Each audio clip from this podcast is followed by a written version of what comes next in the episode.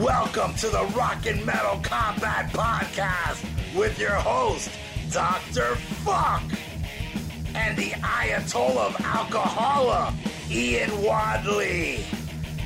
Kick on back and listen to another exciting episode. It's time for the Rock and Metal Combat! Hey, it's me, Dr. Fuck from Thrash or Die and Combat and the brand new band uh, Louisville Slaughter, which I'll talk about in some future episode. And with me is, as always, Yeah! that's right, God, he gets so happy when he cracks that beer. He just can't crack a beer and drink. He cracks it and he goes, Yeah, beer! Yeah, All right. because it's fun. Beer's That's fun. right. So we got a lot to talk about, so let's get right into it because we got a killer review coming up with uh, Paul Siznak. And uh, Chris Czynszak! All right. Hey, I'm sorry. I'm sorry, Eric. I didn't mean to get your name wrong. Chris Czynszak! Chris Siznak. I I, I Oh, love I love it. I love them Siznak chips from Wise. Good stuff. Anyway, so uh, uh, I want to talk about the greatest thing that happened last week, which was uh, the Dr. Fuck Show debut on that metal station, which is aired right after they play our podcast on that fine internet radio station, thatmetalstation.com. Uh, my show premiered and it's always on Thursdays at 8 p.m. That's where you hear the, the new episode. So, they repeat it at Sunday at 1 p.m. And both times it's right after the podcast. So the po- our podcast airs there at 6 p.m. on Thursdays and at 11 a.m. on Sundays. So tune in. And in case you're not home or anything, tune in this. Uh, get this app. It's a free app. It's called TuneIn Radio. It's a TuneIn Radio app. You download it, you type in that metal station, and voila, you can hear the Dr. Fuck Show and the Rock and Metal Combat podcast on the go. So, and I also want to say that uh, after my show aired, the great Scott Green uh, gave me a call and let me know that my show was the highest rated show that metal station has ever had. And uh, it, it did so great that he actually gave me the keys to that metal station. And now i can go in there and broadcast the show anytime i want as long as i don't interfere with any of his programs which uh, he has the great mike tyler Yes! i got it right mike tyler the dj mike tyler he's awesome he has a couple shows on there one's one's all thrash right yeah, the one on Tuesdays is strictly thrash. and the then he's friday got, one yeah friday Yeah, the Friday's got a little bit of everything, man, and he does a great job and was inspired by this very podcast. That's so that's right. awesome. That's right. And he inspired me. There you go. See, everything went full, full circle. So today uh, we're we're doing this on Wednesday, the thirtieth of August. Uh, uh, I, or September. September. I'm sorry, September. Uh, Scott gave me the keys. He, he said, "Look, he gave me a program. Now I can go on that metal station whenever the hell I want and broadcast a show whenever I want." Which I did today for the first time. I want I winged it and I did it really good. Scott did it. Said I did a great job. So join my Facebook page, Doctor Fuck Show Facebook page, and there I'll let you guys know, hey, surprise showing. But you know, the my my regular show is where I talk a lot and I play a lot of shit and I play a lot of rare shit. Where my surprise shows, I play, I take requests too. You know, if you want to hear something, I'll do that on my surprise show. So if you're on uh, Facebook and if I have it and I like it, I will play it. Okay? Bang Tango. I want to hear some Bang Tango. you get your own radio show. So Okay, bye. uh, we got a lot to talk about, so please tune in to that Dr. Fuck show. And thank you, everybody that made it a huge success on the first week. Hopefully, it will continue doing as good as it did last week, or even better. Let's hope. I'm gonna have giveaways too, like the one that's uh, that's uh, next. The next show you listen to, I'm giving away a limited one of those limited edition vinyl copies of the Mercyful Fate tribute I did. I'm also gonna have giveaways for the uh, Thrash Corner Records version of Poser Holocaust, which brings bonus tracks and also the Combat EP. And if you want me to sign them, I'll sign them. If you don't, I won't. So tune in. You got killer rare shit. You're gonna hear songs you don't know about. Like, wow, I never knew this band recorded this song, or or this is a rare live track, or or you know a B side you may have not known about, rare live bootlegs. I pride on doing a lot of that shit, plus deep tracks. Like I haven't played this song, but for an, an example, like uh, "Sun and Steel" off uh, "Piece of Mind" by Maiden. Not a song many people talk about. I want to throw in tracks like that too. It ain't shit you're gonna hear on regular radio. Even internet radio don't play the shit I'm gonna play. So tune into that Dr. Fuck show. I mean, the Dr. Fuck show on that metal station. I went to go see Motorhead and Anthrax a couple weeks ago. I mean, a couple days ago. And uh, opening band was Crobot. A lot of people don't like Crobot. I was impressed. I liked them. I thought they the music was cool, and I was very much impressed by the singer. That guy can sing. So I gave Crobot two thumbs up. I thought they were cool. Uh, Anthrax came out and they just destroyed. They were probably for me the best band of the night, and they because of Joey Belladonna. To me, he's the star of the fucking show. Then um, Motorhead came out, and Motorhead was great though. They did a whole set. Lemmy seemed to be slowing down toward the end, but it was still great. My only complaint was they did nothing off the new album, Bad Magic. What's up with that? You know, I mean, you're, you're, uh, it's just I've never. This is the first time I've ever seen a band live that has a new album out that they didn't play anything off the new album. This is the first time ever. I've Well, nine nine times out of ten, you don't want to hear the new shit.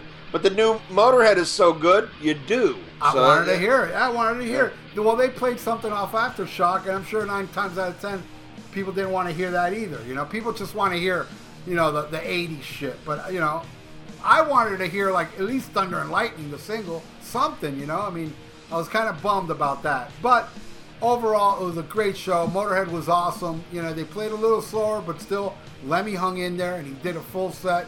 Was in good spirits. And, goddamn, Mikkey Dee, man. And Charlie Benante, what an amazing drummer. I mean, it was a great night out, and if it's coming around, no, I think that was the last show of the tour, right? I'm pretty sure it was. Um, Uh, might might be the last U.S. date. I'm not sure. yeah, so it was a great time, great show. Pompano Beach. Oh, and another thing, it was like this amphitheater, and the place was fucking packed. I was shocked for South Florida. That was amazing because uh, last time Motorhead was here playing any show that wasn't Ozzfest, they played a club. You know, so that was pretty uh, impressive how they packed the fucking place. All right, well, I got something I'd like to talk about, and that's iTunes reviews. I know, uh, you know, you kind of bagged me around for coming off as bitchy and whiny about complaining about the iTunes reviews. Well, but it's not like it's not like I'm, I'm saying a lie here, you know. but apparently it worked because uh, we just got three iTunes reviews and even more uh, five star ratings. We have, as of recording this, we have 39. Uh, I'm, I'm sorry, 38 five star ratings, one four and a half. Uh, but we also have three new actual reviews, and I would like to read those and thank the people. Uh, the first review is a five star review titled Best Podcast Ever. And that's by Freehawk1524, who actually is last week's fan of the week, and that is Aaron. And his review says, This is Aaron from the Facebook page. This podcast is amazing. You two make the best hosts. If I could rate this show out of a million stars, I would in a heartbeat. So thank you very much, Aaron. A great kid, great fan of the show. We appreciate it so much. I love Aaron. He rules. He is a great kid. Now here's uh, the next two. I don't know by uh, Facebook name, so I don't know if they're on the page. I hope they are. If you are, put something on the Facebook page. Let us know this is who you are. The next review is titled "This Show Rules" with rules and capitals. A five-star review, and his iTunes name is Hollis DKR. He says, I absolutely love this podcast. I'm 45 and have been listening to metal, especially new wave of British heavy metal and early thrash, since I was 11. I share their passion. The choices Ralph and Ian make for their weekly reviews never disappoint. Current news and weekly picks have turned me on to music that, incredible as it is, I may have never heard. Not too many voices slash outlets for metal today. This podcast is the most entertaining and informational I've come across. Each show seems to get better and better each week. I eagerly await the newest episode. The show is as close to perfect as it can get. And then in little quotations, he put, Get Ian to stop burping at the mic, then it will be perfect. Yeah, metal horns. I agree with him, man. Stop Uh, burping, man. All right, one thing I will say when I when we record these when the, we do these reviews, I average about twenty beers of of canned beer. Yeah, but That- you can burp away from the mic, dude. All right, I'll try burping away from the mic. I'm sorry, it leaves me very gassy. Uh, I- I'm not. It's it's not something I do for shock value. Like I'm trying to do it, just comes up because I'm drinking a shit ton of beer. So I, it just happens. Uh, you you know, know. sometimes you know, sometimes like, yeah, this next song. Well, you know what I think is burp. It's like Jesus Christ, can I talk? Go ahead. Uh, go ahead with the other review. All right. So fuck everybody. Next review, but thank you, Hollis DKR. Uh, the next one I just saw today, and that comes uh, from Clemson, 1974, the year I was born. This is titled Best Metal Podcast, another five star review. And he says, I listen to every metal podcast out there. Come on, that's rude. Okay. My burps suck compared to yours, dude. Yeah, yeah. I got a little pussy burps, but then again, I'm here drinking fucking right. tea. Your mom queeps louder. Jesus Christ. Anyway, he says, I listen to every metal podcast out there. These guys are the best. They review all the bands I grew up listening to, and they are funny as hell, too. I've never left a review on iTunes before, but Ian and Ralph really wanted reviews to help the show progress, so they definitely deserve a solid five stars. This is a must listen. I, Wow. all right. Hey, Uh, wait, wait, but you, you forgot one review. I'm looking at it right now. What's that? This one it says Ralph eight, Ian two. Signed these nuts. yeah. For those of you keeping score, it's eight to two. I'm winning these nuts, the these nuts contest. That's only because yours hang lower because you're 75. No, I actually my balls do not hang. Believe it or not, my balls do not hang. Uh, you know, I fuck a lot of like young chicks, and all of them say the same thing. It's like, wow, your balls don't hang, and like they fuck guys like in their twenties that my their balls hang lower. Hey, well, maybe one of these days your balls will drop. You know, maybe on New Year's. Yeah, I mean New Year's Eve, yeah. in your mom's mouth.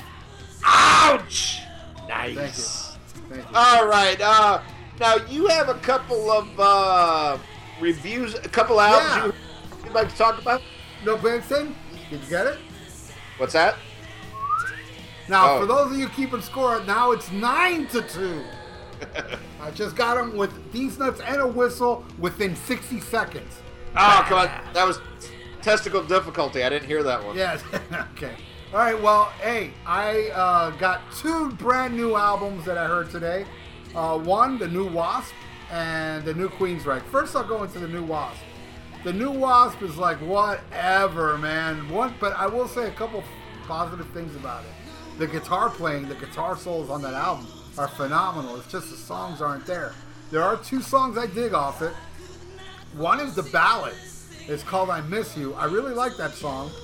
Uh, it's you know, I mean, it's not as good as some of the other ballads he's done, but it, it does have such a killer build-up. And I think he's singing about God because he says, "God, I miss you." I don't know if he's talking about God or like you know, emphasizing how much he misses somebody.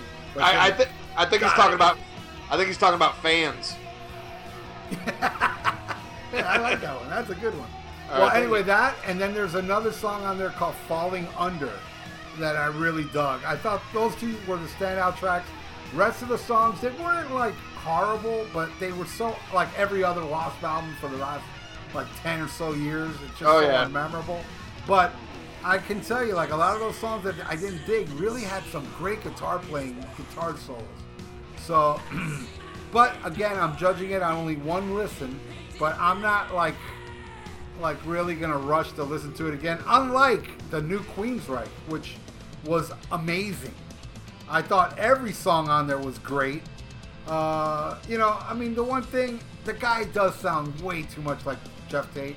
It's the best thing they've done since uh, uh, Mindcrime. I'm not a fan of Empire, though I did like Promised Land, and I liked Hear in the Now Frontier. Fuck you! I know a lot of people hate that album, but I enjoyed this one more than all those albums. Uh, it's not better than Mindcrime, but you know, it's up there with that one. You know, it's heavy, it's cool, there's no weirdness. You know, I mean, it does have the little obscure uh, time changes that Queensryche is famous for, but I really, on the first listen, I loved it. I thought it was great. So that's my album, my my pre review to album reviews on my first listen. Uh, Wasp, eh, some of it's okay. Great guitar solos, and the Queensryche was fucking great. I really liked, I really enjoyed the Queensryche album. All right, that's my review, Ian. What's up? What's up in the world of metal? Well, I would like to say I've only heard two songs off the the Wasp. One was, eh, the other one was horrible. Uh, but I will listen to it. The Queen's Queensryche, I heard the first four songs. Loved it, loved it. Uh, best thing I've heard out of them since Mindcrime for sure. Uh, so I can't wait to hear the rest of it. But uh, if we got some time left, let's get some news. Uh, now we're going to talk about, you know, there's only three people in metal that have more bands than you, Dr. Fuck. And, uh, you know, that's George Lynch, Mike Portnoy, and this guy, Philip H. Anselmo, uh, just announced a new project he has called Scour. And uh, this is like a new, like, extreme metal project with a bunch of people from bands I've never fucking heard of. Uh, except for I've heard of Cattle Decapitation, and I've heard of one song. It wasn't my bag, but uh, you know I, am a huge Phil Nutswinger, so I'll give it a try. I don't like all of his side projects, but some I do, so I'm gonna give it a try. Uh, he, he he says to the band uh, that it has a uh, modern blackish metal sounding, thrashy black metal type stuff sound to it. That's he's gonna put his own spin on. And uh, it sounds like they're to release an EP.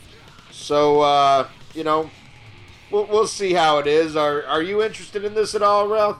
Uh, yeah, be honest with you, I have not liked many of his side projects. I did like Down, and I liked uh, Superjoint, but I couldn't get into the illegals. I couldn't get into Christ Inversion. Um, what was the other one? There was several he was in. What else do we got in the news? All right, next story. Uh, Rush just released a video today of uh, a, a, song you hate, "Roll the Bones." Oh that's, God! Oh yeah, that, with the with the cameos and shit. Yeah, that, and that's coming out for the new DVD that they recorded in Toronto on the same tour that we saw, the Rush 40 tour. I believe that's coming out in November, and you know, I for one cannot wait for this fucking DVD because I mean, as we can both attest, that was an amazing show. And if the Toronto show was as great as ours, that is going to be an incredible DVD. Uh, you know, Blu-ray, CD. Uh, very eagerly awaiting that one. How about you? Yeah, me too. I buy all their shit. I even own that fucking book. Rage Against the Machine bassist Tim Commerford came out and apologized for creating Limp Bizkit. Yeah. Uh, well, he okay. should apologize for taking all that capitalistic money they sing against. That's what he should apologize for. I knew that was coming. Uh, well, yeah. fuck, I just gotta tell the truth. Hey, look, some people dig their music, and that's fine. I don't have nothing against that. I, I mean, I personally don't like the music, but it's not because, you know, I, I like some Dead Kennedys, and that guy's another fucking idiot against capitalism. But, you know, it's not, it doesn't, I'm not really hateful toward them because of their music that I don't like.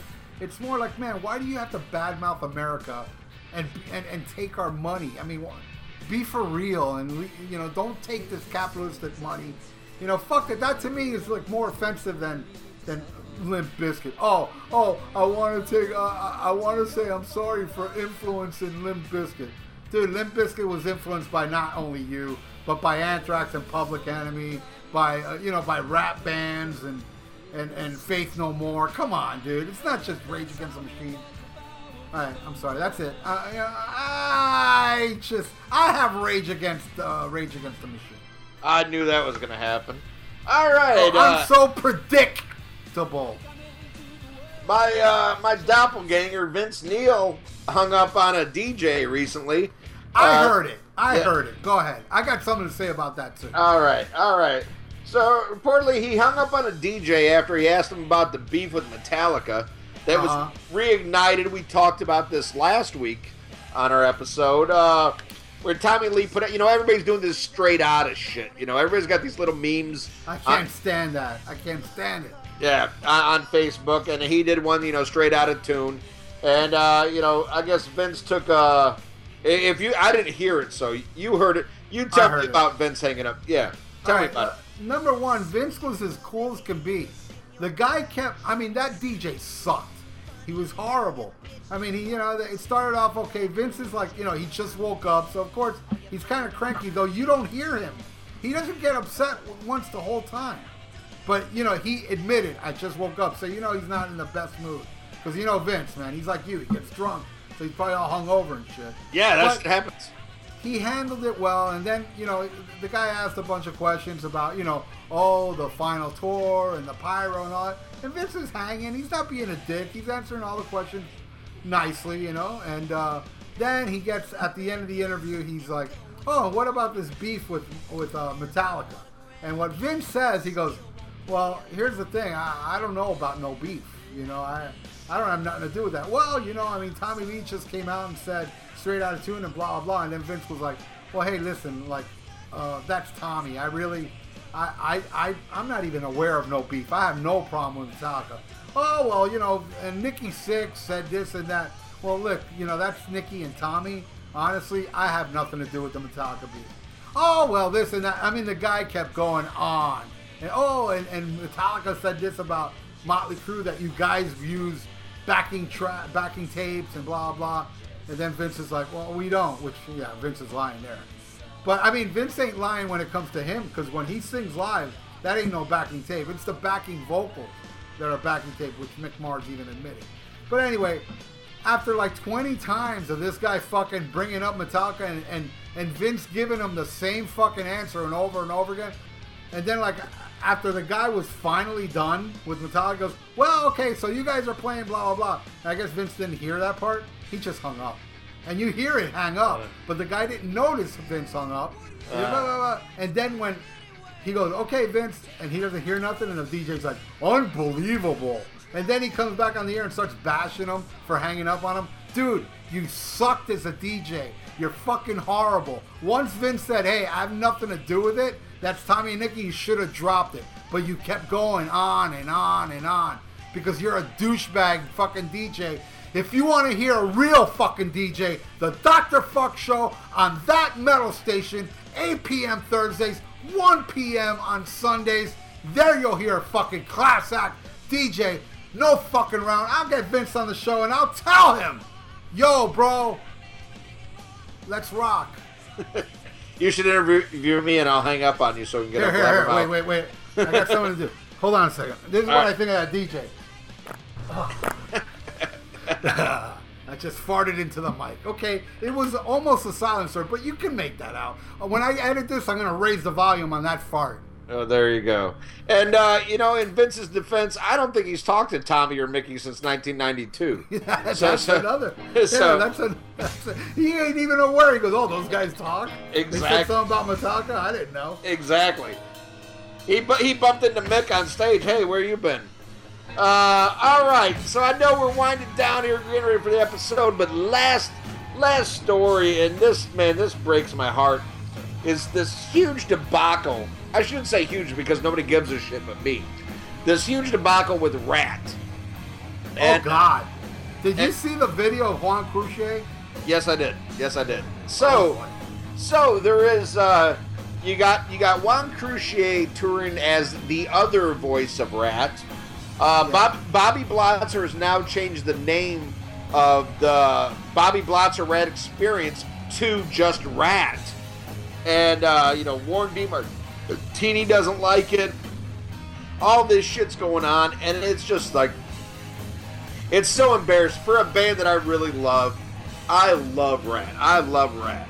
I think Ratt's, you know, I've said this a million times, a thousand times better than Motley Crue has ten times better fucking songs. Uh, you know, they both have singers who can't sing, but I love them. Um, you know, it, it's just, it's really sad and pathetic because we have a limited amount of years uh, to see these kinds of bands because they're getting old. It's not going to tour long, and and what a horrible way for a band. You know, unless you were there in the '80s, a lot of people forget how big Ratt actually was, and now they're like a ghost of a ghost of a ghost of that.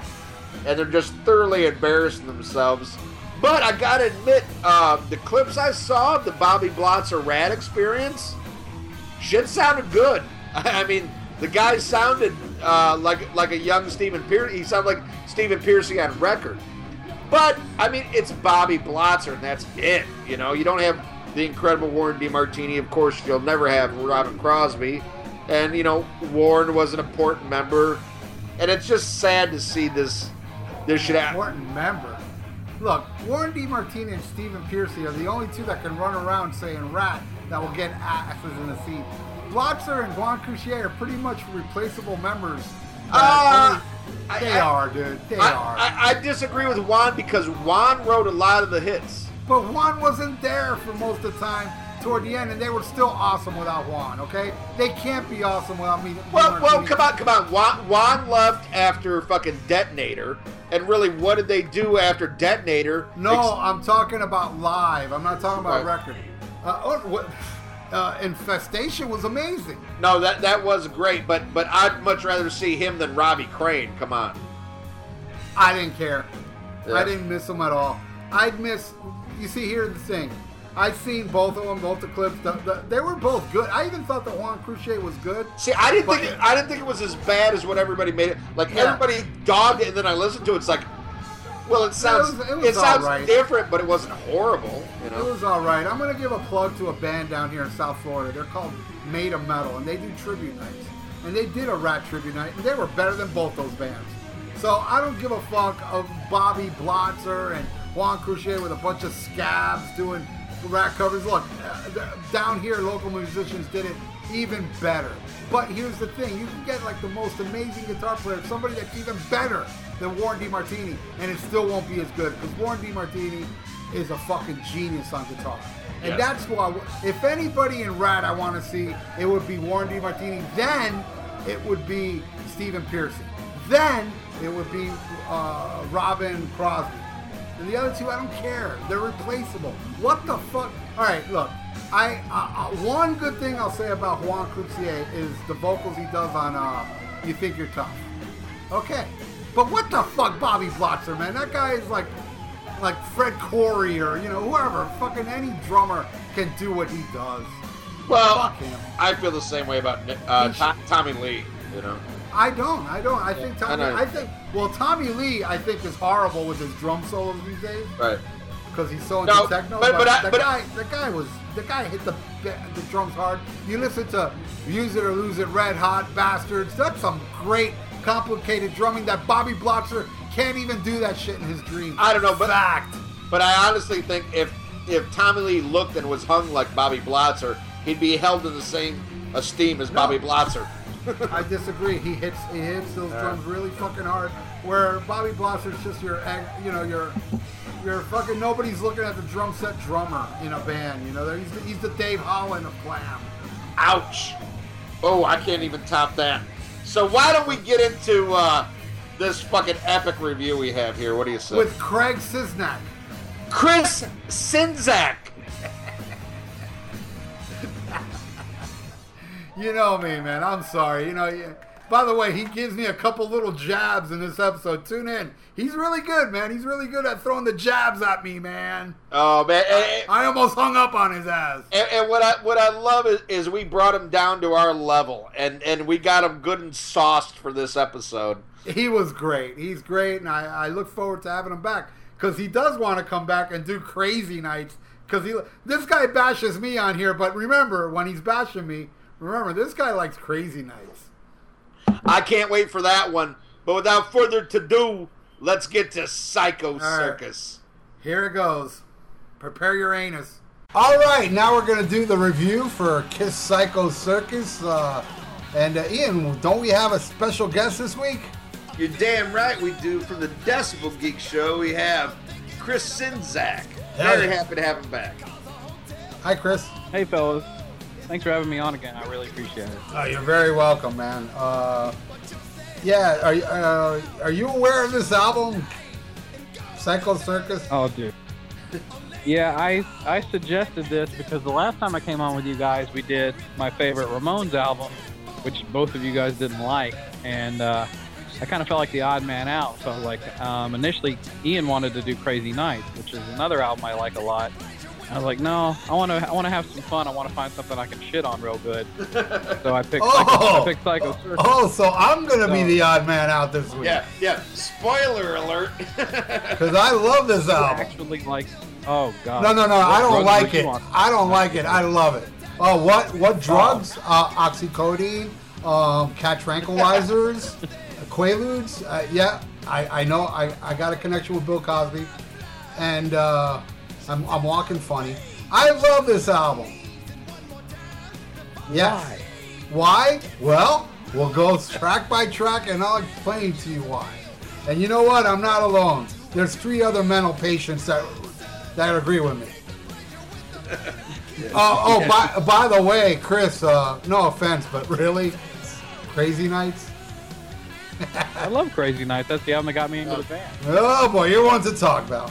All right. I, I, I, I like Crazy Nights better than this. I'll t- wow, shit! Spoiler alert. You Son know, of a bitch. yeah, okay. I'm gonna be bang- ganged up on it, but it doesn't matter because Yeah. because I'm I'm I'm Doctor Fuck.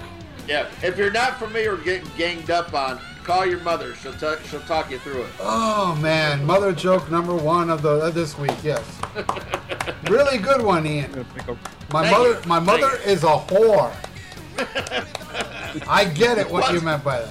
It sounds so dirty when you say it. Well, that's because my mother's a whore. Anyway, uh, well, this album uh, I was really excited to hear when it first came out, and be honest with you, uh, I didn't really dig it. Uh, off, you know, I was a little disappointed when I first heard it. I was expecting more out of it, but as time's gone on, I've really grown grown very fond of this album. Yeah, I know. It's unfortunate that all four original members hardly played on it. They only played on one track, all four together. But as a whole, I, I just like it. Hey, hey, get this, ready? Not only am I going to be um, the unpopular one here, but I'm going to say something that's very unpopular. That the Kiss Army are going to take out their little pew, pew guns on me when I say this. I enjoy this album more than Revenge. Woo! Oh, God. okay, this, this is gonna be interesting. Okay, so you see what we're working with, Chris. Okay. Hey Chris, Chris, can, Alrighty. Chris, can you sing me my way? Uh-huh. Well played. Thank you. All right, okay. Uh, now go ahead, bash away. Now that we got the positive uh, done with, now let's bring in the negative. All right, you Uh, two, take it All away. right. Well, let, let, let's hear what uh, Chris has to say about this album and when he first heard it and his uh, initial reaction. Okay, well here's the deal. When this album, before this album came out, all right, I was like one of those pathetic people early, early in the days of the internet that would meet, try to meet up, some, meet with somebody that's uh, online to date, and I met this chick who was like a supposed Kiss fan. And this chick, uh, turns out, was basically like a groupie. She got to hang out with Paul Stanley when Kiss were in town in '97, and she so I met up with her, and she, I'm asking her, she's like, well, he let me hear some of the new album. I'm like, well, what does it sound like? Oh, it sounds just like the old stuff from the 70s. Awesome. So that was what my initial thought going into this was. So I kind of blame her for this. But then, you know, this this is the band that gets back together, this huge multi-million dollar selling tour, and riding off the glory of the albums from 74 to 79. So yeah, Dynasty was a little different, but it's still pretty much rock and roll. But so we know what kind of blueprint we're dealing with. And then we pick up the album. And I don't know about you guys. The first time I heard this album, I was like, A, this is not the type of material I was expecting. And B, there's no way in hell that's Peter Criss on the drums. Um, I'll give Tommy Thayer credit. He does a great Ace Frehley impersonation on most of this album. Because I, bought, I bought into the myth that Ace did play on this album for early on. But I think the disappointment and the fact that it was such a dishonest album is the that's the biggest reason I hate this album. The second biggest reason I hate this album is it's just it there's so many they're they're trying so hard to write another rock and roll all night. I honestly think that some of these songs Paul Stanley was thinking if this gets on the radio it's going to be as big as rock and roll all night. And it's like by 1998, if you guys didn't realize that no one was going to play a new Kiss record on the radio, and they're delusional. So we'll go track by track, and I'll explain my gripes with all these. There are well-written songs on this album, but for a reunion Kiss album, this album blows. It's terrible, and it's it's just not at all what I was hoping for. And I think most of the most of the fan base will agree that it's not what they wanted. You wanted rock and roll over, you sure as hell didn't get it. You got this. Well, oh, Chris, uh, what's your opinion on Creatures of the Night? I love Creatures of the Night. Well, that was a very dishonest album. Why? Well, first of all, they had Ace on the cover. He didn't play on it. Many years later, we found out Vinnie didn't even play on the whole album. Like everybody played. Even Eric Carr played bass on one of the songs. Yeah, but we're not talking about Creatures of the Night. We're talking about Psycho Circus. Yeah, no, but but you brought up the fact that you didn't like Psycho Circus because it was dishonest, and I just wanted to bring up the fact if that I was- Creatures was too. No, it's a fair point, Ralph. But if if, if I was a fan at, in 1982, I might have viewed it the same way. You know, I mean, I wasn't a fan in 1982. I was fucking six years old. Well, you wouldn't No, have. I- You wouldn't have in 1982 because we didn't know about this shit till like the Kiss convention in Right. '97 that Ace didn't Yeah, there- play on it. You know, it's like ridiculous. I mean, Psycho Circus, we found out what, like five years later, where Creature of the Night, we found out like 20 years later. You know, fucking. Well. I mean, honestly, if, if, if this if they had put out, and I know you guys are not big fans of what is so-called Scab Kiss. If they had put out an album more like Sonic Boom, where they were at least trying to pull off or ape the '70s style, this Psycho Circus would have gone down a little bit smoother for me. Because I mean, I'm honestly, they it's like they they gave everyone a cock tease for the 1970s Kiss, and then what do they put out? They put out 1980s hair band. It's just it was a complete like bait and switch in my opinion. okay, fair enough. Ian, uh, go ahead.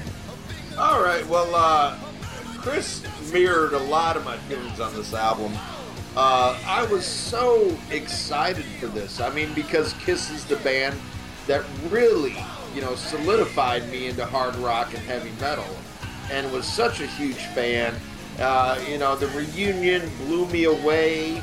I mean, in hindsight, how that first reunion show was, I don't know, because I was just, I was fucking shooting jizz the whole time. I was so excited. And then the prospect of a new album, I was like, hell yeah. But I wanted 70s sound and Kiss. And I never the first the first song I heard was Psycho Circus. I heard it before the album came out.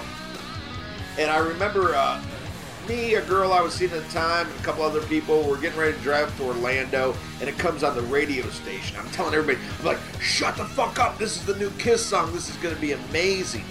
And Psycho Circus came on, and I was like, eh, you know, it was like like the parent of an ugly child. You, you- know, it- it's like, isn't it cute? Isn't it, you know, isn't this awesome? Even though inside it's like, this is not what I wanted to hear. This is not what I wanted to hear. This doesn't sound like old Kiss. Uh, what the? That doesn't sound like Ace Frehley. This doesn't sound like Peter Criss. But yeah, uh, again, I will say at that time I did not know that it wasn't them. But I was like, man, it doesn't sound like regular Kiss. And then the day the album came out, I took off of work. I, I called in sick, and I went to a Best Buy in Melbourne, Florida. And I remember getting pissed. I'm there before 10 o'clock when they open, and I see some other cars there. I was like, "Fuck these motherfuckers! I'm getting the first fucking copy." I mean, that's how you know fucking excited I was and obsessed I was. This was my childhood. This was my band. And uh, I, I went there and, and I was pissed because one guy got to check out before me, you know. But I run out to my car, I throw it in the fucking Alpine, and I was like, ah, ah, shit. Um, I, I also feel like, man, you wanted some uh, 70s Kiss, and and this sounded like fucking um, a lot of Carnival of Souls throws throw away. I mean, we haven't have heard that album yet, but what we would now, you know, later know sounded like shit like that, and bad shit from like, you know, Hot in the Shade. I, mean, think, I was I think we did have Carnival of Souls. Wasn't it released before Psycho Circus? I could swear. The, yeah, the boot, the the bootleg. Oh, yeah. Oh, Well, yeah, no, no, no, that's no, no, no, no. I thought the official You're was right. released during the Uh, reunion yeah. time. You might, wasn't you might be right. I, I did have the bootleg. Now to think of it, I did have the bootleg. I had it on cassette that I bought it. the original. The official came out in '97, and Ralph was right. Okay, okay, okay. So, I, so I did have it, but I did have a bootleg that I got at a convention before it was officially released. And, uh, but man, I just wanted, you know, shit that sounded like Kiss. And to, to, to me, that was the whole thing about the reunion. Let's get some real Kiss and not uh, everything we've had since Dynasty, which is after Love Gun every album they did, you know, we'll, we'll, we'll take uh, Elder out of the equation because that was just way in left field. But every album they put out was jumping on the trend of whatever was popular. And I didn't want that anymore. I wanted, like, you know, first album through Love Gun Kiss. And man, I did not fucking get that. It broke my heart. Um, you know, but we'll get into it with song for song. And uh, Ralph, you love this shit so much you take the first track, the title track, Psycho Circus. This is what I heard first, actually. Um, and I was like, shit, this is really good. Because, you know, we've been hearing about Psycho Circus forever. Uh, for like, you know, uh, what, however long it took to make. We kept reading about it. And then we get to hear the song Psycho Circus, and I was floored. And I think it's great. I love the video, even though it's cheese-tastic. I love it. And, um, I think it's tied for my favorite track off the album. Or yeah, yeah, it's tied because there's another track on here that I like just as much. Chris, what do you think of the title track? Well, I agree with you on the title track. I think Psycho Circus has a good place in any Kiss set list. I think it's, I you know, a lot of people bitch about them playing it live, but this is a song that that Psycho Circus could have come out I don't know. It doesn't really sound like 70s Kiss, of course, but I think it sounds like a very strong 80s Kiss track. Um, it's got a good solo. It's got it's a good riff. It's a great fucking riff. I'll be honest. And Paul Stanley, you know, has awesome vocals on this song. But um, yeah, it was kind of like, and actually, it was almost a it was a bad thing that I liked Psycho Circus so much because it went so downhill after this. Um, it's not my favorite song on the album though. There is oh. one other song on here that is uh, my favorite on the album, I'm very interested to know what that is because, you know, everybody thinks Psycho Circus is like the standout track. I will say this is my second favorite track on here. What? I'm, yes. I'm shocked. You actually yes. like a song on here more than Psycho Circus? Yes. Oh, oh by far. Real, uh, by far. By, by by fucking a country mile. By wow. by a, a Nashville mile. All right. Uh, well, I'm I'm shocked. But uh, it's the ballad. It, it, yeah, yeah, you got me there. Uh, it's it's not bad, but it's not great. It sure as fuck ain't no tears are falling. I'll tell you that. Oh, I like much. it way more than tears are falling. Yeah, well, you're sober. You're fucking crazy. I'm telling oh, you what I think here. Oh, no, tears are falling. That's fucking best. Best things is fucking Stairway to Heaven. All right. Um, so uh, yeah. Shut up, Chris. Uh, not not bad, but not great. I was expecting more of a classic sound, and it was just to me it was a little bit too modern. It wasn't horrible, but I I, I mean to, to me Psycho Circus sounded like it, it could have came off a hot in the shade. Oh, you get know? out of town! No, I'm telling you the truth. No here. way, man. The, the, no, truth, the, the truth is, I see it. It wasn't bad, but it, it wasn't great, and I was like, well, the next song, next song's gonna knock me out my boots but it did. It did it. The next fucking song is Within. And uh it's not horrible, but here's another one. Just totally doesn't sound like Ace or Peter. It, it sounds very grunge. I think this would have been better on a Gene solo album. Uh, you know, if more of Asshole sounded like this, Asshole might have been a better album. Uh, come to find out, this was a song left over from the Carnival of Soul sessions and it sounds like it. I mean, it's, not horrible, but you know, I don't want introspective Gene. I want Gene fucking a little kid. You know, or, you know. Don't I'm, say that with the recent news, please. Oh, come, oh, come on! Fuck your five dollar footlong. I mean, you know, a seventeen year old. You know, barely legal or barely illegal, I should say.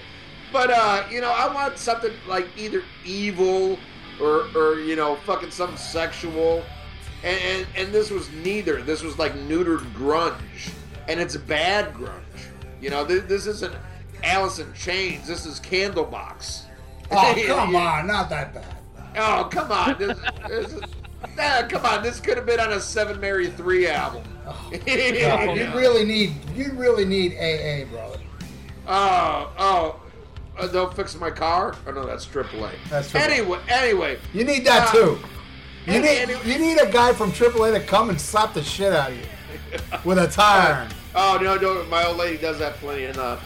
But uh, yeah, uh, not a horrible song, but again, not what I wanted out of this album. It doesn't sound like Demon Gene. This ain't no, you know, wait, waiting in the ladies' room. You know, this is uh, I don't know, I don't know. This is Gene trying to be current, and uh, you can sell it all day, but I'm not buying. What do you think, Chris, of Within? I'm kind of like I'm kind of of two brains with this song because like well I I love Carnival of Souls. I'm one of the few people I think that does, but and you know I thought it was a brave album. I don't know if it's a brave album to make or not, but I like some of the riffs on it. It would have fit nicely on there. Um, but again, it's like you know I was hoping for I wanted to hear Gene, Ace, Peter, and Paul play together, and by the time I got to this song, I was like, okay, we're really being fucked over on this this album, and um, it was just a bummer. It's not. I mean, if I'm just viewing it as a song, it's not a bad rock song. It's certainly not a typical Kiss song, but it's adventurous. Um, the biggest letdown for me was I heard these guys play the try well attempt to play this song live when they played here in Nashville on that tour, and oh, it was horrific. It. I mean, it was if you had any if you had any if, or if you were wondering if, if all four members played on this track once you saw them play it live you knew for damn sure they sure as hell did not play it. It was uh it was a fucking train wreck. And um but as a song it's a good kind of post grunge hard rock slash metal song. But it's not it's but it's just like i said not what i was not what i was hoping for at all. Uh, my my opinion on it, I really do love this song, but I feel like it doesn't fit the theme of this album. It's kind of this is the one song that really sticks out like a sore thumb on this album. It, it, it's a good song though. I do like the song. I like the little back the beginning with uh, Bruce Kulick doing the background guitars and stuff. And yeah, I, this is Bruce Kulick actually on this song. That that's not Ace. no, it's Bruce Kulick. I'm kidding. Hon- No, no, Honestly, no. Ace it- did play more than one song, though. yes, he did. Yeah. Well, Yes, he honestly, it's um, it's a hookier chorus than just about anything you'll hear on Carnival of Souls. It would have, it would have made Carnival of Souls sound a lot better, honestly. Well, I love Carnival of Souls, like half of it, but then there's the other half that feels like, boy, these songs could have been good if they would have spent more time on it. But Gene and Paul ran off Yeah. to do, the prepare the reunion and kind of left it high and dry to Bruce Kulick and whoever was their producer. Yep. So you need to have me back on to, to do the Carnival of Souls. Yeah, yeah, we'll have you back and uh, for that one. And Well, uh, I, I want you back for Crazy Nights, goddammit. yeah, I, I won't, I won't, I won't be here for that. hey, hey, hey! I don't hate Crazy Nights as much as Ralph does. Ah, hey, hey, I can only get ganged up enough, guys, right? I don't know, Bang Bang You could have fit really well on Poser Holocaust. I'll tell you. Ah! All right, Chris, nice having you on the show, man. All right, so uh, I liked it. Like I said, I liked the show. I liked the song, but it just didn't fit on the album. Uh, unlike, I bet the next track. What is it? Oh, I pledge allegiance to the state of rock and roll. Uh, I like this one, um, but Oh. shut up, shut up, Ian. Man, Okay. you know, wait till complain after I'm done. right? Yeah, I'm sorry. that, that, I, I, Come on, hey, hey, hey, shut up, tears are falling. So, uh, I, I pledge allegiance to the state of rock and roll is kind of a filler, but they brought it back, I think, to Rock the Nations tour some shit. They actually put it in the set list where they didn't play it on Psycho Circus. I also want to add that Psycho Circus was supposed to play down here, but they canceled the show so they can play the goddamn Super Bowl. Can you believe that shit? Thanks, kids. Anyway, so I so I missed the Psycho Circus show. I didn't get to see it, but anyway, I dig this song. But you know, if I was to like rack up my favorite to least favorite, it would be pretty down there. But I still like it. I like it's it's a feel good song, and it, it really does bring uh, the the vibe of this album. This album is very uh, uh, let me see if I can pronounce the word. Anthemic. An- anthemic, yes. Um, because of Psycho Circus, this, and there's a few other songs, mostly Paul's songs on here, are very anthemic, except for that one song where all four of them sing. That one's pretty anthemic too, but I really dig this song. But, you know, it's not one of my favorites on here, but it's not bad. Uh, all right, I'll throw it to Ian this time. All right, uh, let me refer to my notes here. Uh, first word is horrible. Uh, oh my god, uh, this sounds like a Crazy Nights or Hot in the Shade reject. Uh, Oh, reject. yeah, yeah, yeah. No, no. I, I think this is really, really bad. Really bad, Paul. This is this is almost my way bad, Paul. Uh, and not not musically, but lyrically, uh, horrible. And it, uh, also my notes, definitely not Peter. You know, you, now know if you have two fucking ears, this is not Peter Criss. and, uh, and, and and just sad. And it's like you know, it, it's one of those things he's trying to sell. You know, it's like, oh God, oh this, you know, we're brothers again. It's unity. We're gonna take over the world, and nothing can be farther from the fucking truth. And just horrible, and comes off very plastic and cheesy. And we're talking about for Kiss, it comes off that bad. uh, you, you know, it just this is a bad song. I mean, I mean, seriously, I would rather hear uh, "Love Is Like a Slap in the Face" off of "Hot to Shade" than this. But I do love that song. But uh, yeah, this, this, this is bad, bad, bad, bad, in my opinion. Uh, what do you think, Chris? Well, it's. I don't think it's the worst song on the album. I'll tell you that. Although I think we all know what the worst song. is. Yes. I, I might disagree with you. Oh God, I hope you don't. But uh, I don't know. Mu- musically, I think it's actually pretty damn strong. I think they had a great idea on this song as far as the music goes. But as is a typical running theme on this record, it's like let's do this love letter to the fans thing. And like, if it was any other band besides Kiss, I would believe that it was heartfelt. But with Gene Simmons and Paul Stanley, and as much as of a Kiss fan as I am, I've learned that this is definitely a uh, disingenuous thing, and it's more of we're gonna kiss your ass so you will show up to our concerts and pay more money for our shit. Um, lyrically, it's cheesy as hell. Um, but no, like Ian said, it, it would fit comfortably on Crazy Nights. That's why I think musically it's not bad. And honestly, I have to give Tommy Thayer credit on this one. It's a damn good guitar song. Uh, and if you don't think so, then you're wearing, you know, blue tinted glasses. And I think it's a damn good guitar song. Uh, All right, Chris, Chris, why don't you take the next song? Oh God, I don't know my track That's listing. it, it- it's it's into the void. Into the vo- okay. This is where I'm gonna piss you guys off. All right, okay, I am, I am, I am not a fan of this song. all right, okay. I think this song gets much. This, this song gets a lot of undue um, praise because the original four play on the song, and for that fact, I think it's good.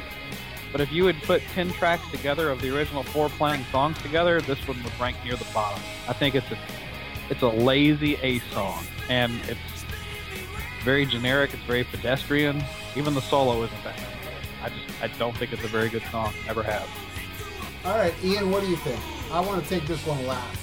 all right, there you go. Uh, best song on the fucking album. All right. Uh, you know, this is the one that sounds like Kiss. Uh, I wanted the whole fucking album to sound like this. Uh, you know, the, the lyrics, you know, it's kind of okay. It's I'm the space ace, I'm all this. That kind of, I could have done without. Originally, I guess it was another song by Ace. Uh, I forget what the name of the song was. but- Something It was Shakin' sharpshooter. Sharpshooter. yeah, yeah, yeah, yeah. They didn't like that, so they rewrote it. But musically, it sounds like Kiss to me, and and, and I fucking dig it. And the drums sound like shitty Peter Criss drums that I love. Uh, you know, everything to the. This is what I. If there was ten tracks that sounded like Into the Void, I would have been fucking happy. Uh, I don't, I don't know, man. I, I really did. This is exactly what I expected, what I wanted. But of course, I didn't want Bruce Fairbairn producing this fucking shit. Wish I would have got Eddie Kramer. But uh, um, I, I dig this fucking track. Uh, I love it. Best song on the fucking album. Uh, Ralph, what do you think? All right, this is what I think of the song. I'm with Chris on this one. Shocked Chris? You thought I liked it, right? Because I'm an Ace Frehley. I figured you would love this song. Yeah, because I'm an Ace Frehley Kool Aid drinker. I know, I know. But no, Well, I was- am too, but I don't like the song. Yeah, I was very disappointed by this, to tell you the truth. It does have its moments that I kind of like, you know, because I am, you know, I mean, I, you know, being, you know, I nut swing so hard that it's hard for me to, to say I don't like anything about it. But for the most part, it's a very disappointing return of Ace and Kiss song.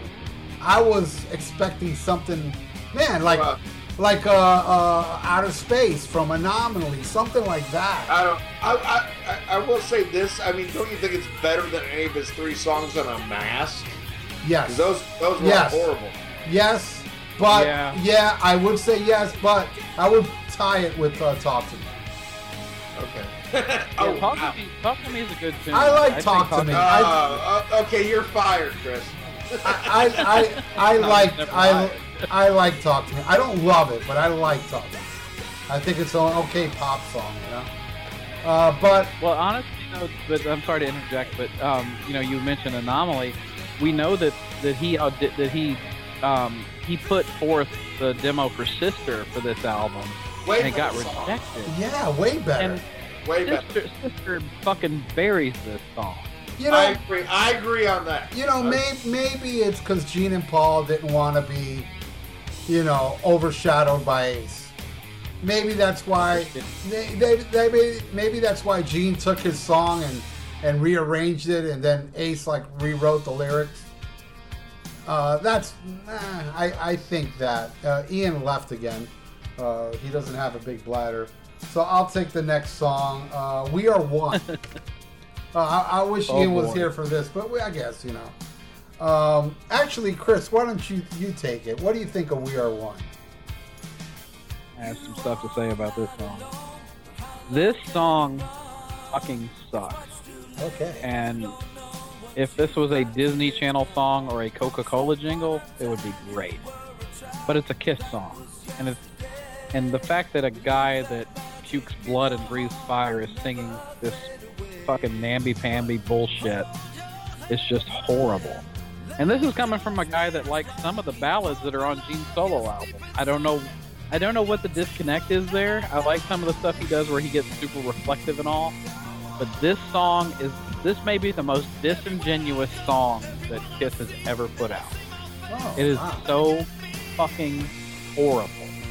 And I know Ian agrees with on this because I think I mentioned it to him earlier on. uh, Well, it, it, Facebook. ac- it actually it actually made Ian's top ten of top ten Kiss worst songs. Worst Hello. Kiss songs. It made it on that list. Oh, it sucks. So I can't. e- I could say it sucks for the next two hours, and it still would not completely convey how much I think it sucks. No. Well, all right, Ian. Well, just repeat what you said about "We Are One." Oh my god. Um, uh, I think this is a cover of uh, Toad the Wet Sprocket song. This Thank shit, this shit is offensive. Uh, Jesus Christ, fucking chick already, Kiss. This is terrible. Uh, this shit set gay marriage back ten fucking years, Prob- probably fifteen. Uh, it, it, it's horrible and it's so disingenuous. Genu- I don't know how the fuck. I'm not saying that word right, but anyway, it, it's a sham. It's a, it's a sham, and it's terrible. And they're trying to sell it. And you know what? I bought it when I was fucking 13, but when this album came out, I was in my fucking 20s, and it, it- it's not cool, dude. I just wanted fucking fuck some chick kiss. And this is like, hey, we're all brothers, but in the meantime, they're all dealing with lawyers and all this other bullshit. And you know, if you read Paul Stanley's book, and if you believe even half of that, you kind of understand why he was pissed and you understand the drama. But you know what? If that's what's really going on, why write a song that is this fucking bullshit? Uh, you know, it, it, it's fucking terrible. It, oh, I, I hate this fucking song. Terrible, terrible, terrible. But uh, Ralph, tell me why it's great. Uh, it is my favorite song on the album, along with Psycho Circus. No. Woo! fucking way. I, I'm not kidding. I love this fucking song. I love melody. I love. I just love the structure of the song. I love the way he sings it. I love the background. The we are one. I love that shit. This is up there, man. I love the hell out of this song. It makes, uh, you know, it's We Are One is kind of like uh, a man's version of Tears Are Falling. Oh, really, really. I love this song. I cannot stress it enough. And I loved it the very first time I heard it. And to this day, it's tied with Psycho Circus. It's my favorite track off the album. I love it's it's just got a good melody, a good vibe. I love I love everything about this damn song. It's it's it's a nice mellow tune. Uh, and uh, it's great. Uh, how genuine it is. Hey, man, uh, really? Does, does Gene Simmons really live in a cave and he is the god of thunder molesting Bob Ezrin's kids? No, he's not. Yeah, it's all fu- okay. In, in my mind, you know. Why do you think his house got first? Well, and okay, all right. How about like when Paul Stanley talks about chicks?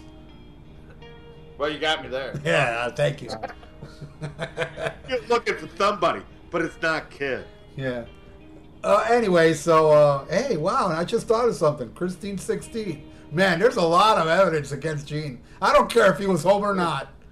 Anyway, uh, so uh, yeah, I love this song. Let me take the next track. What's the next track? It's uh, uh, you wanted the best. Oh, oh, the cheese tastic. It should have been Shannon Tween 62, but it's not. You know.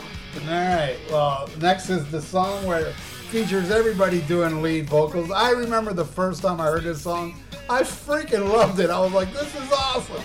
You have everybody in. Oh my God, Ralph! Hey, hey, hey, Chris, Chris, Chris, Chris. You're you're a guest. Don't forget that, bro. I'm sorry. It's just, I'm, I'm a listener to the show, and I can't Hey, believe you're saying hey, it. hey. It's like you. It's like you came in my house without wiping your feet. What's up with that? All right, listen. Uh, I still think it's a good song. Not as much as the first time I heard it. It has not aged that well with me. It's good in a Weird Al Yankovic kind of way, I guess. It's funny. You know, it's like you hear uh, Ace complain, uh, "You're just a falling star." Even Paul can't.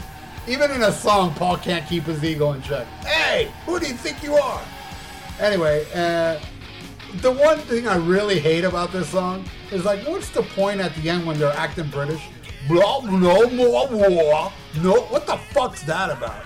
But I can tell that's Ace Frehley's guitar solo, and to me, that's the best part of this song. Ace Frehley ripping it up, classic Ace solo to this cheese-tastic song. Uh, I loved it. Now I kind of like it in a little special kind of cheesy way. But then after all, I mean, what do you expect from me? I love We Are One. Ugh. All right, all right, uh, Chris. What do you think of uh, You Want the Best? You're giving me shit for like liking Tears Are Falling, but then you talk about the great things about We Are One. Oh, I, I, I like I like uh, You Want the Best way more than Tears Are Falling. Thank you. Oh my God. Um, oh, let me wipe my feet real quick. Um, yeah, yeah, please do. no, this this song is a fucking musical abortion. It is so fucking bad. It, the the the riff is is fucking generic. The, the solo is the only saving grace this song has. Ace Frehley kicked ass on the solo, but the the lyrics and like it's just funny because Gene kept going out of his way in interviews to talk about how genius he was about. Well, you know, I originally wrote it about just me and one other person, and then I I decided, well, maybe it would be about the war of words we had in the press. It's like that sounds good on paper, but when you try to put that into a song, this is what you end up getting out of it. You get a horrible, cheesy song. Um, the British thing at the end is just them trying to, I guess, them trying to show that they're buddies now, which we all know was a load of horseshit anyway, because they were basically talking through lawyers through the entire recording of this album. Yeah, I think that, Um, I think their lawyer is British. That was actually him on the on the record. Yeah, maybe it was uh, Sir Denis Eton-Hogg. Hey, I Um, could be wrong. I could be wrong, Chris, but I, I think I read that Gene said he wrote this song back in the '70s, and like he, He did. it. Yeah, okay. All right. Yeah, he yeah he claims he wrote it back in the '70s. I don't know if that's true or not, but it was um I don't know. It this it's just I don't know. Everything on so much on this album is a swing and a miss. It's like they I think the intentions may have been good, but the execution just wasn't there. And maybe that was because you either had two guys that were refusing to play ball with the other two, like Ace and Peter were not willing to work within Gene and Paul's structure, or Gene and Paul were like, well, fuck you guys, we're, we are Kiss, and we're going to write the album the way we want it. I- it all depends on who you believe. I honestly believe Ace and Peter when they said they weren't even invited to the session. I believe that. I agree. I totally believe Yeah, I that. think so. It was a power trip move on Gene and Paul's part. Yeah, exactly. But you know, I mean, whatever. Okay, uh, wait, Ian, say what you want about this song. I know it's going to be negative, and Uh, oh my god, this is horrible. This could have been the best song on the album. Uh, but every song on the Wicked Lester album is better than this shit. I don't Molly com- Uh, you, no, no, no. Better. This is fucking horrible. Uh, lame as fuck. Yeah. I want. I wanted real kiss, and and this was just fucking uh, like a bad joke. The only one, the one thing I will say great about this song is Peter's voice. I thought Peter sounded great on this, and it's proof that Peter should have done a rocking song and not what, Yeah. not what he ends up doing. It should have been more of a a main line or a baby driver, and, and not what he did. That that sounds like bad mini driver. you know, it, it's fucking it's it's fucking horrible. Um, yeah, this song and and once again, it's so disingenuous. I can't say that fucking word, but it's fake, people. It's fucking fake. Uh, absolutely horrible. But man, I had high hopes for this one, and they let me down. Uh, and you know, whatever the real reasons were, they didn't play. Uh, whether it was contract disputes or whether it was just Paul and Gene saying, "eh," um, that makes it even that much worse, though, that they would try to pimp this out to you and say like, "Oh, we're kissing, we're happy." So yeah, fuck this fucking song.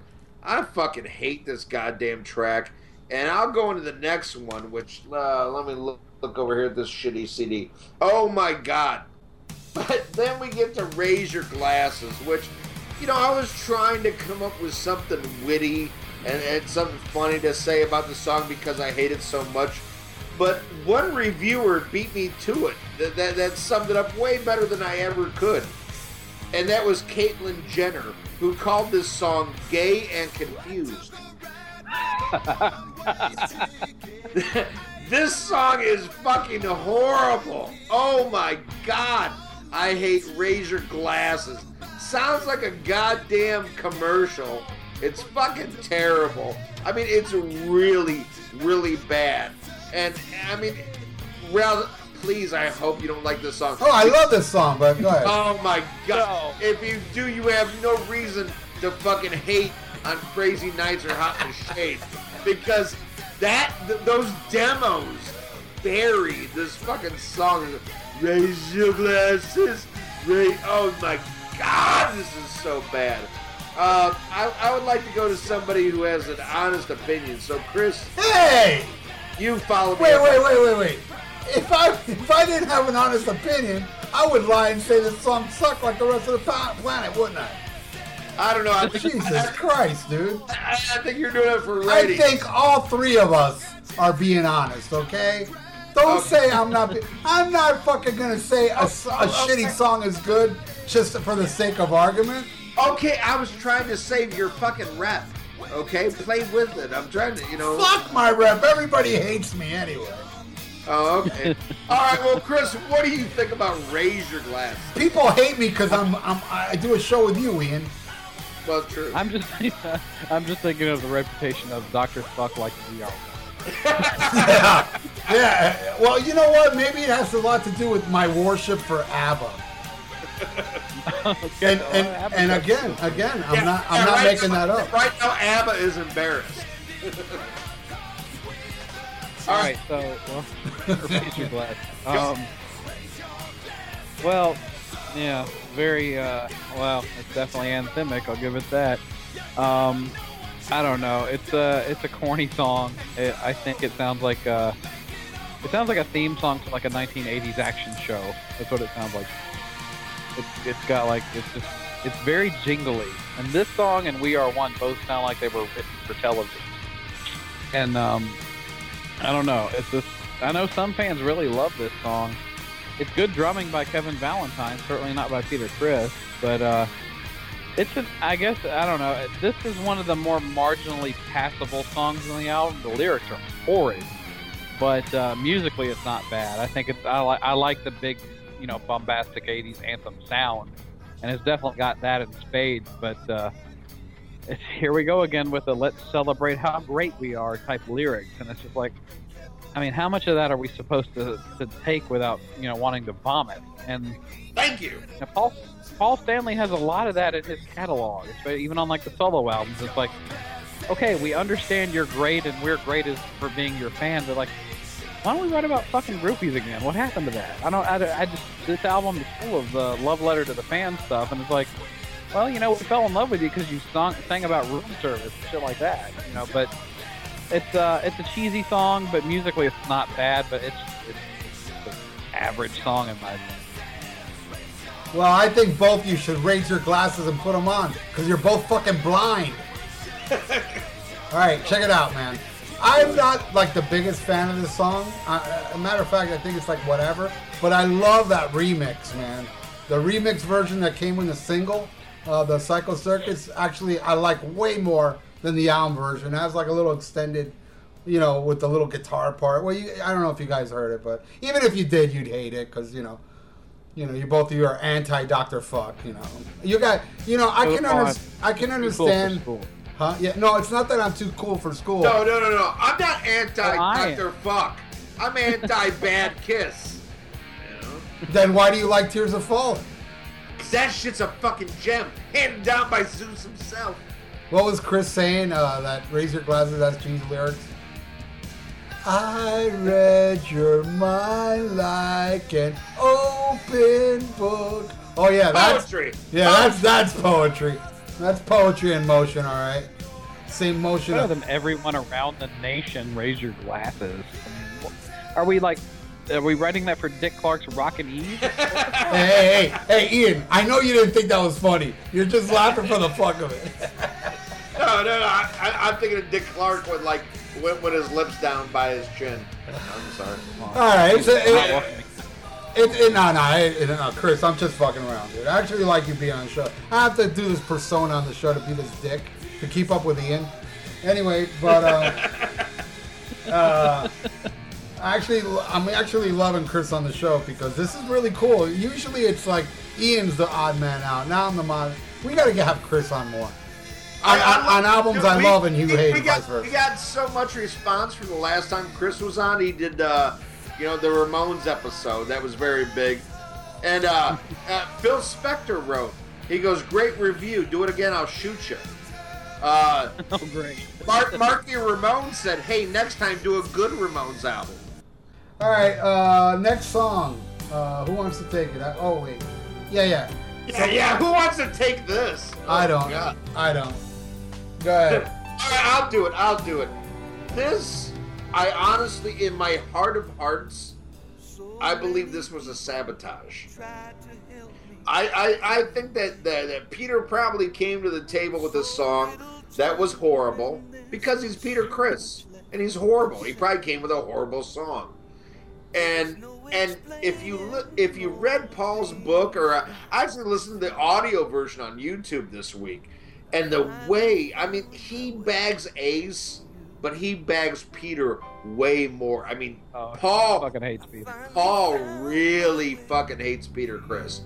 And I think this was like his thing to say, like, okay, we're not gonna give you a rocker because with that fucking voice you might do something. Because like I said on the one horrible song, but uh, you wanted the best. I thought Peter sounded great vocally. Yeah, I thought he was the best vocals on that damn song. I, I agree. I agree. And it's like, fuck him. We're not giving him any chance to shine. We are gonna give him the worst fucking ballad ever. And that's what Paul and I think I think Bob Ezrin might have had a little bit of something to do with this. If I could be wrong, but anyway, uh, what a horrible, horrible fucking song. I mean, this shit is bad. I mean, real. This, I think this song is worse than any song on Peter's solo album, and that's saying something, people. That's saying something. This shit is fucking horrible, and I think it's kind of like just to shove it out there, like, hey, here's our weak link. It's Peter. It's Peter. Here, here, here's a fucking lifeboat, you know, with no fucking air in it, you know. I hope he fucking drowns. This is a horrible fucking song, and listen to all y'all, it's sabotage. What do you think, Chris? I don't, well, you're going into like some Jesse Ventura conspiracy shit. I don't know if it's that. no, it is. It is. Actually, I actually agree with Ian. I, I- you know, same thing with I- I Ace. that's not the case. All right, go ahead. I don't know. It's, it's a terrible song. Um, Ian had mentioned while Ralph was taking a piss that it would have been cool if you know to have like a main line or a Baby Driver, a, a rock and upbeat type song for Peter to sing on. Instead, we get Beth Part Two, and it's just like you know, Beth was a milestone for the band. I'm not a huge fan of it as a song, but it, it was it was a huge part of the band's history. They should have known they never could repeat something like that, and um, they shouldn't have even tried. They should have done something more up tempo. It's a fucking horrible song. It's just, it might be the worst thing Paul Stanley's ever written. It's just, it's, it's sung off key. It's performed badly. It's not. The lyrics are schmaltzy. Uh, it's just oh, there's there's nothing. There is not one positive aspect to this song at all, in my opinion. It sucked in every way. Uh, I can sum Maybe up. the maybe the worst song ever in the Kiss catalog. Wow, worse than We Are One. Ooh, ooh, I would say one one more, but but close. Partners in Crime, I, I like less. No, no, no, no, no, no, no. What's what, what, what what's the fucking Armageddon song they tried to do for Detroit Rock? Oh, City? that, that Oh, I that's like that better. that's in par. I think that's the same shit. It's just the Yeah. same damn song. Yeah, yeah, but at least this song they could blame on Peter Criss. That song got nobody blame Paul Stanley. No, I, bl- a- I blame that song on, on Paul Stanley as well. I can sum up this song in seven words. Y'all ready? Yep. Tears Are Falling is better than this. That tells Thank you you. how much I dislike this song. Wow. Okay, well I, It's, I agree it's, with you. it's that bad. All I right. got such a problem with Tears Are Falling. It sucks. And you know It what? does. No, no, wait, wait, wait, hold on. I am baffled by how, you know, even my bandmates, you know, my, my guitar player, he's, he's not even into 70s Kiss. And he loves Tears Are Falling and Who Wants to Be Lonely. And I'm like, what the fuck, man? Great come on. songs. I love that album, by the way. I think I think uh, Asylum's a fucking awesome album. I'm just not a fan of those. Uh, there's three songs I don't like on there. Those two singles and that other one. Asylum is the second best non-makeup Kiss album. I would agree. I would agree. See, see, Ian, and I and you call me a liar. Why would I agree with you if I was lying? Yes, it's better than Revenge. Fuck yeah. I agree. Way, way better. Revenge is so overrated. It's not even funny. Um, Unholy Rules. Um, all right, so uh, I'll take the next song. Uh, what is it? Oh, Dreamin'. Oh, No, no, no, no, no. no. It's, It's not? uh, I'm 18 by Alice Cooper. Yeah, same thing. Uh, I really dislike this song.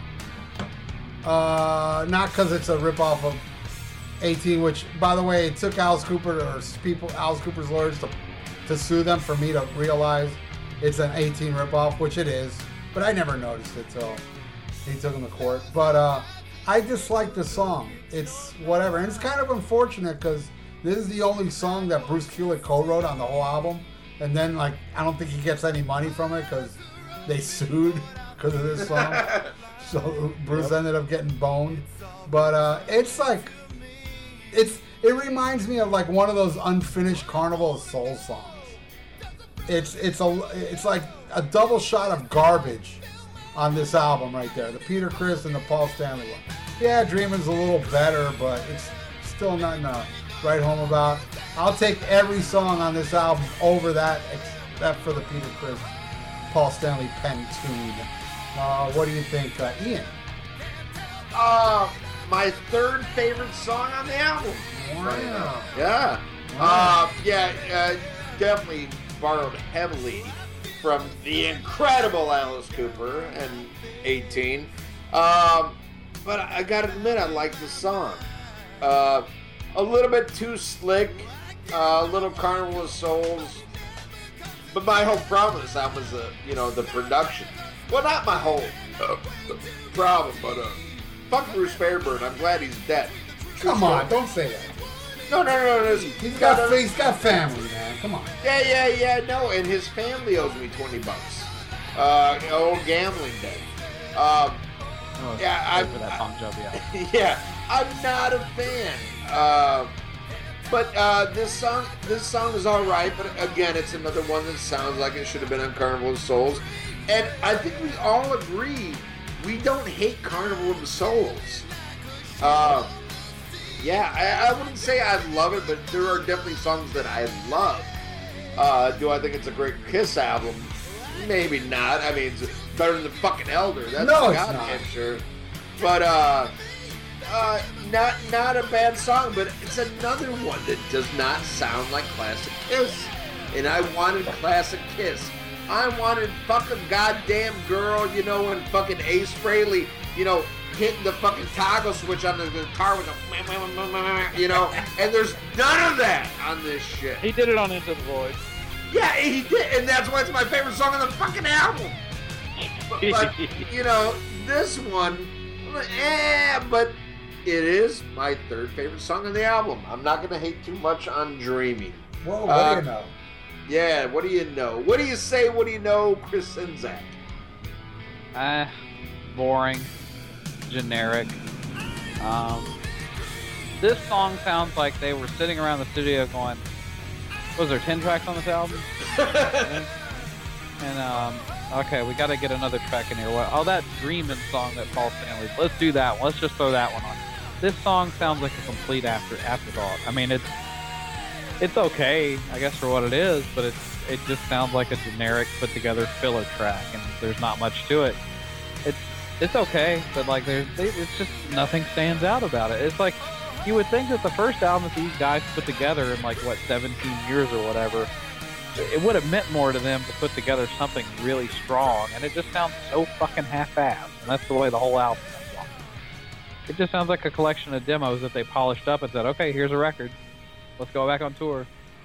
So yeah, no, that's just I'm real bitter about this album. This this song is kind of a a good example of why. It just sounds like a complete filler track that would have been left off the album. I, I happen to agree with you, Chris. Uh, Chris, why don't you take uh, the last track? Okay, this is my favorite track on the record, right. and uh, it's not. It sounds nothing like a typical Kiss song, but there's something just I don't know. And, it, and one thing like I can't exactly give like a, a lawyer's amount of evidence of why I think this is like a great song, but it's there's just something cool about this song. It just it's you know it's called Journey of a Thousand Years, and it's just one of those songs where it feels like Gene for, decided to stop thinking about what would make a good song in 1998 or what song would make it on radio, and he just decided to write something that he would like. And it would have fit on his solo album in 78, which a lot of people give a lot of shit to. But there are songs on there that are honest, and I think this may be one of the most honest songs done. Um, where Within sounds like him trying to write a Smashing Pumpkin song and it just didn't work. This sounds more honest than that, than that to me. Um, I just love the grand scale and the big sound of this song and the, how it just has a build throughout the entire song. And the drumming, I don't know if the drumming is Peter on this or not. It sounds a little bit more like Peter on this tune than on a lot of the other tracks.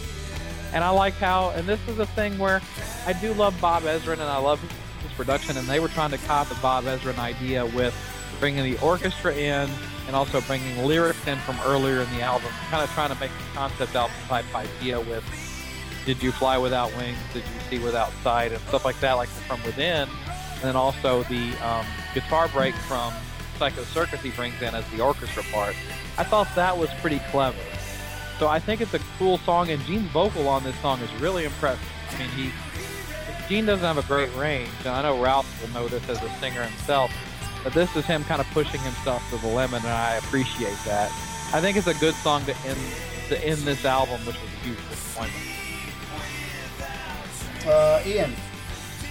All right. Uh, I agree with a lot of what you said, Chris. Actually, um, even though it does sound like another Carnival so- uh, soul song to me, uh, and it would be better on a Gene solo album. Uh, there's just something about this song that's really neat. And if this was a truly like a Destroyer 2, it would have been perfect. But this is far from a Destroyer 2. This is more like a Hot in the Shade Part 2 to me as an album. Um, but I dig this song, and Gene does sound great. And I like that it's different. And this would have been a great, like, middle of the album song. Like, you know, like, you know, maybe like the second to last song on the first side or the second song on the second side kind of thing.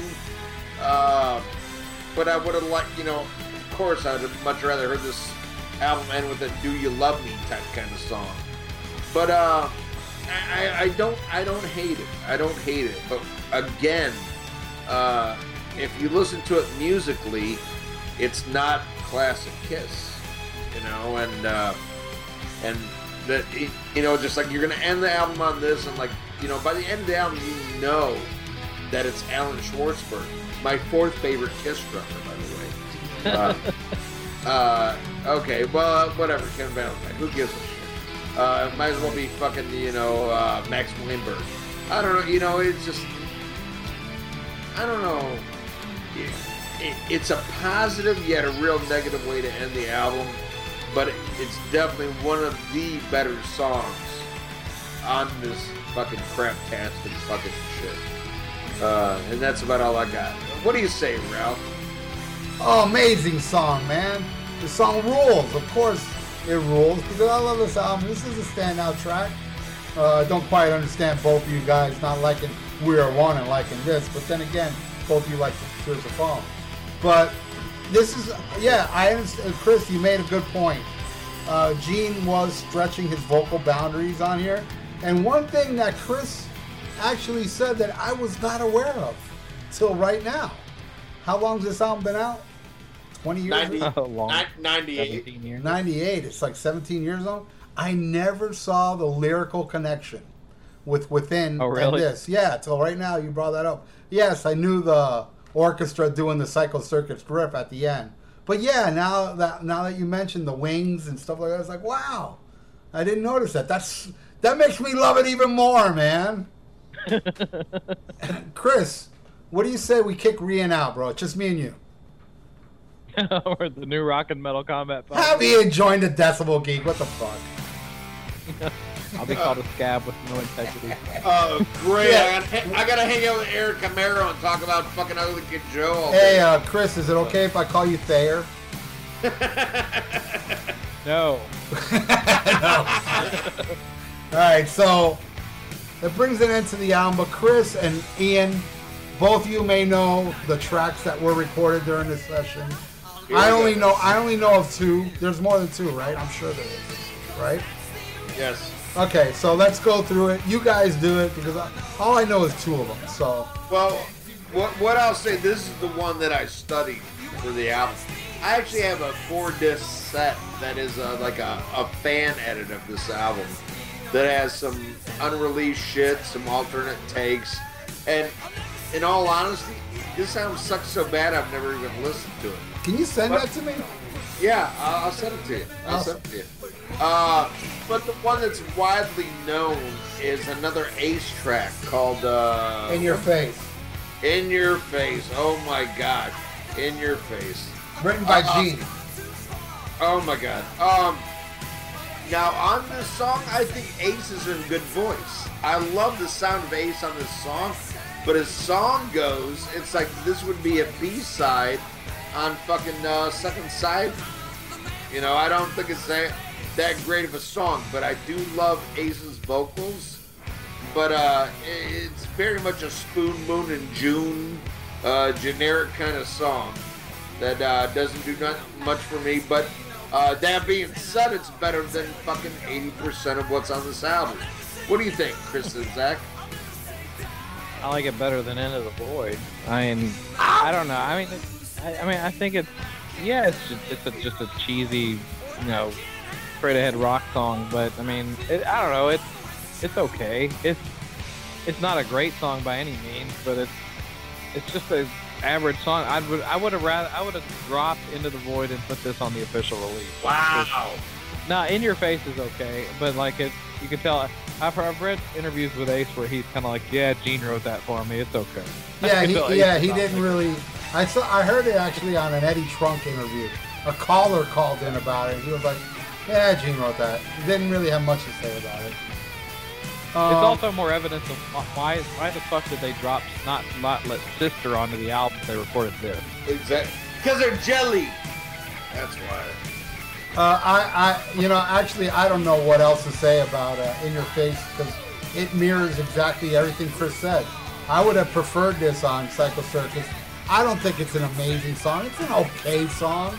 It's definitely better than uh, uh, Into the Void. I feel. Um, Ace sounds good on it. It's a good rocker. It's okay. Uh, don't hate it. Don't love it. It's somewhere in the middle of the road.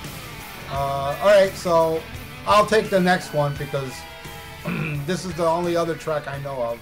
Okay, I don't know this, so I'm gonna go pee. Uh, you do know it, but we'll wait for you. Uh, no, What it? no, you do know this, but we'll wait for you. Go ahead, go, go. Me and Chris will take care of it. Okay, man.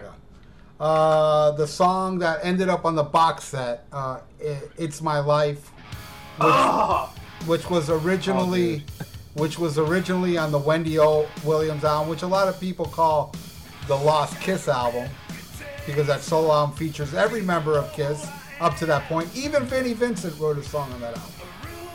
Eric Yep. Carr played on it. Uh, Paul Stanley played on it.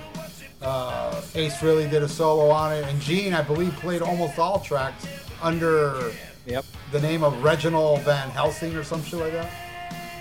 Yep, Anyway. that was his. yeah. Anyway, I really, really, I can tell Ian hates it. Man, I love this song. I love this song a lot.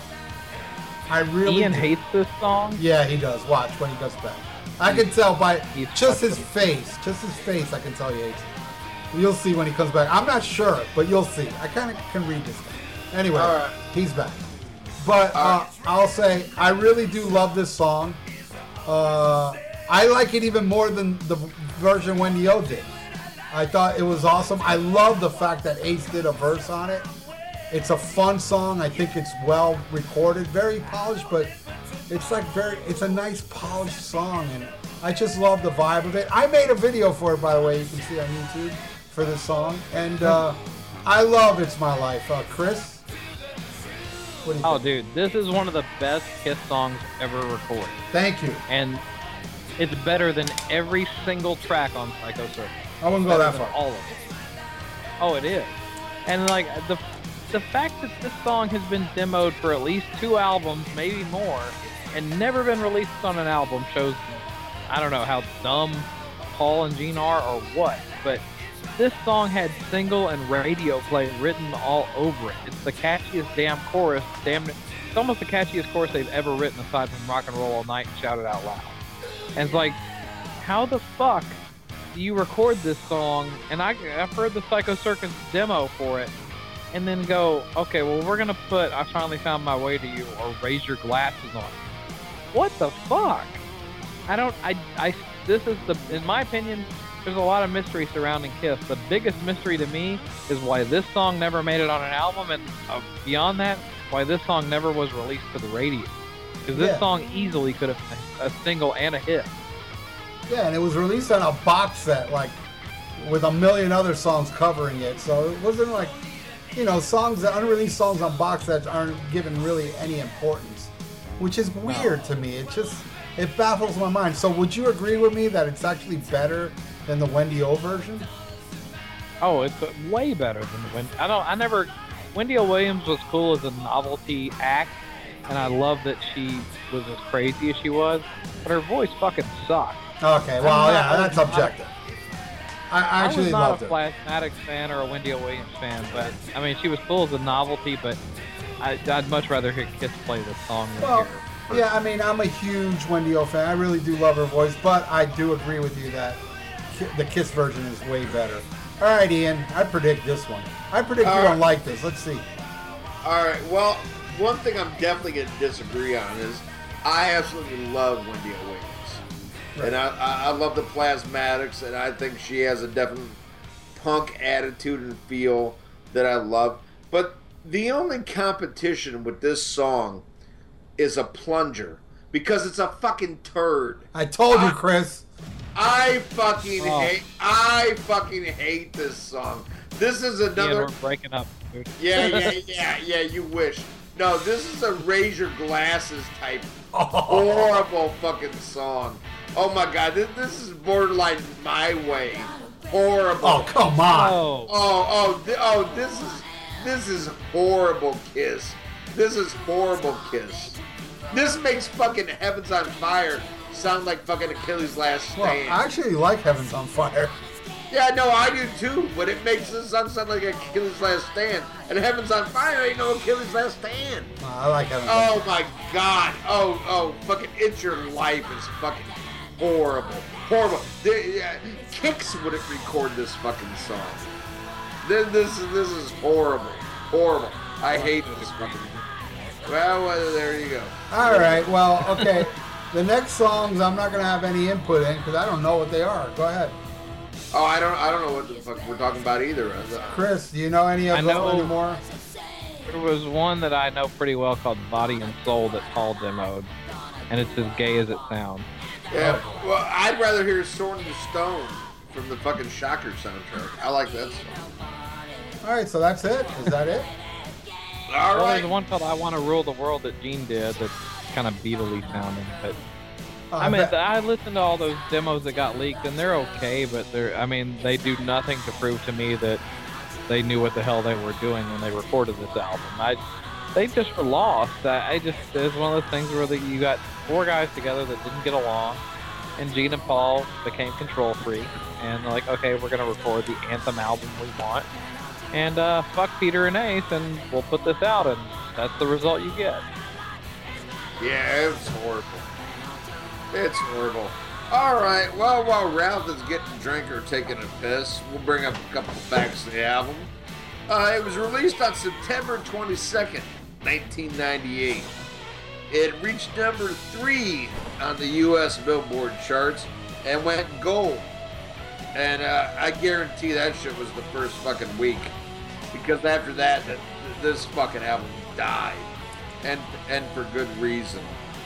But uh, you know, it was the last one they released for years until uh, you know uh, Sonic Boom and a Monster. And what really surprises me is, uh, you know, in hindsight, I'm like, uh, okay, if you're not going to use Peter Criss and Ace Frehley, why didn't you use Bruce Kulick and Eric Singer? And in my mind, it comes down to money because it was probably a hell of a lot cheaper to get Kevin Valentine and uh, you know Tommy Thayer. You could probably give him a couple cappuccinos, and uh, you know, and he would record this shit. Than it would be to get the other guys. Plus, they were probably totally pissed off at the time. Uh, you know about being you know exiled from the band to make way for this reunion. But uh, a, ho- a horrible album. A horrible album. I think the only one that is worse than this, in my opinion, is The Elder. And sometimes I go back and forth on what's worth uh, worse. Sometimes I almost respect The Elder more than I respect Psycho Circus. And, and I yeah, we're, we're of two minds on that one because I, I you know yeah these two are the bottom two of my list. Oh yeah, and, and I agree. There's a lot of, you know, bad songwriting on uh, on Sonic Boom, but they're still trying to. That's where they're trying to capture the feel of old Kiss, musically, right, they should have done that in '98. Right, right. If they would have done that for Psycho Circus, I would have hated it. Yeah, of course you would. I hate Sonic Boom. I hate that fucking album. No, I'm not saying Sonic Boom is a great album by any means. But what I'm saying is the spirit and, and, and the feeling. It's like, okay, by Sonic Boom, they're like, okay, we're going to try to do 70s Kiss. And in my opinion, they failed. but I respect it more. And to me, Sonic Boom sounds more like 70s Kiss than fucking Psycho Circus. Yeah, oh. well, I mean, you know, and Chris, what you said earlier in the show is like, you know, Ian and I are known as the scab haters, but honestly, I love Monster. I thought, I think I Monster. I think Monster's the best album they've done since Lick It Up.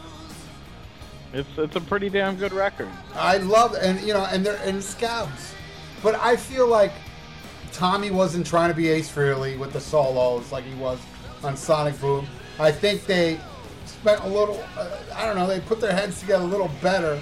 I mean, it still had the clunkers like Eat Your Heart Out and shit like that, but for the most part, I thought that was a damn fine album, you know. And it's very, Well, very. they Go ahead.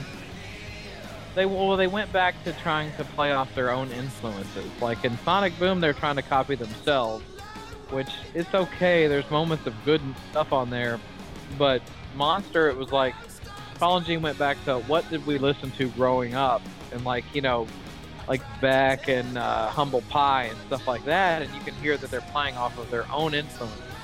And when you play off the stuff that influenced you growing up, you can't go wrong. That's why it works. Yeah, and there's songs on there that you can, uh, I actually can fit on any era of Kiss. You know, there's like, uh, you know, like uh, what's that first song, Hell or Hallelujah, or whatever.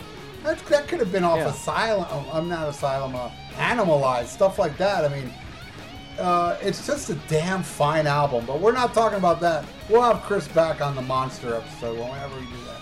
A lot of Alright. people don't give that album a chance because of the scabs. Uh, and I've actually literally had people, I've heard people say that online, like, I won't even listen to Monster. You know, it's like, You're missing out. yeah, you are. I mean, I think it's a damn fine album. Well- and shocking to me because after Sonic Boom, I was expecting more garbage, and I was like, whoa, this is fucking good. What what I will say is I, I do uh, appreciate Monster better than uh, definitely better than Sonic Boom. But uh, you know, you want to talk about careers? I kind of totally aligned Kiss with Alice Cooper.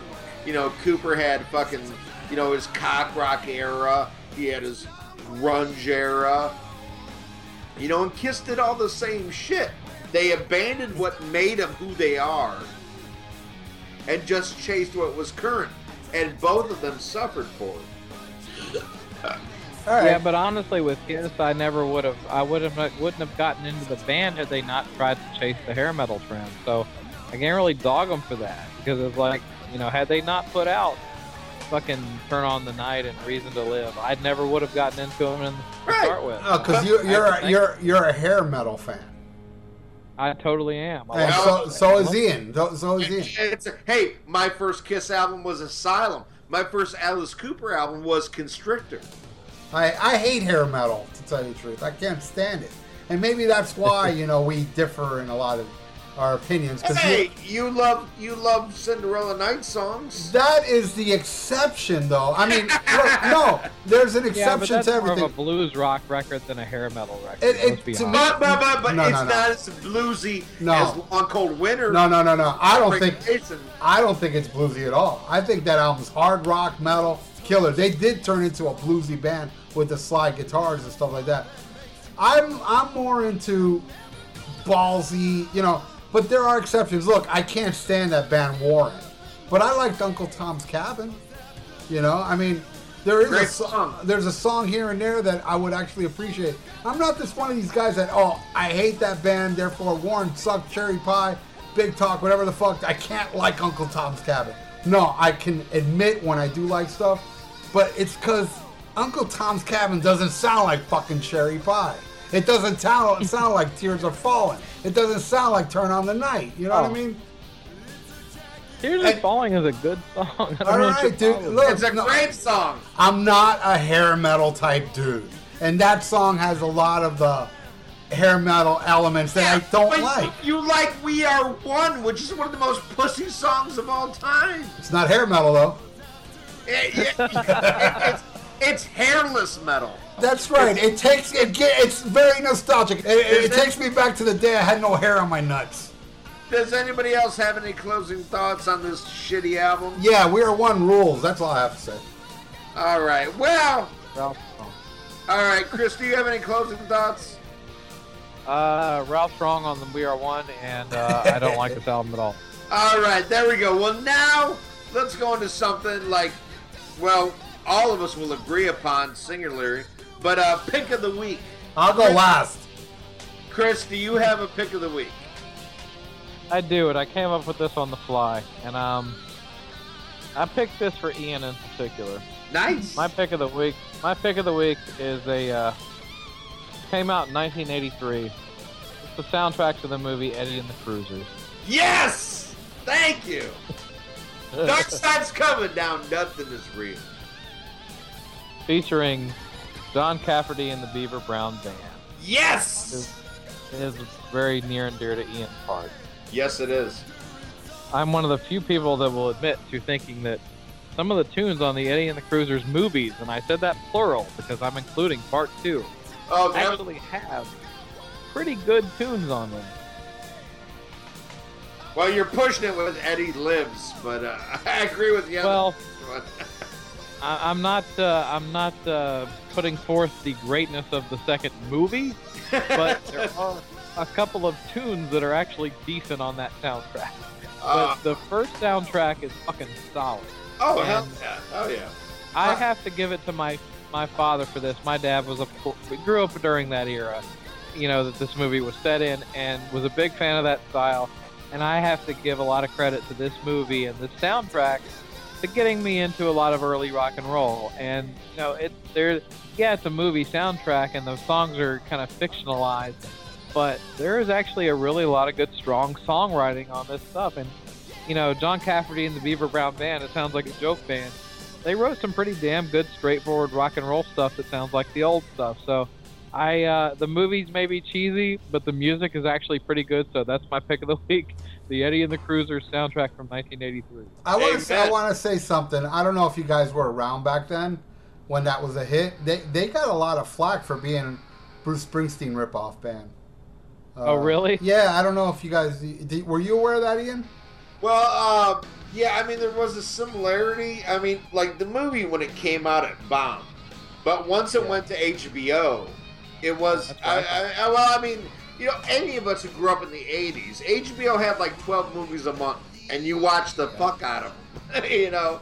And, uh, and man, it's a movie I fell in love with, and I fell in love with it right away. And I love the music. I bought the soundtrack, had on cassette, you know, had on CD.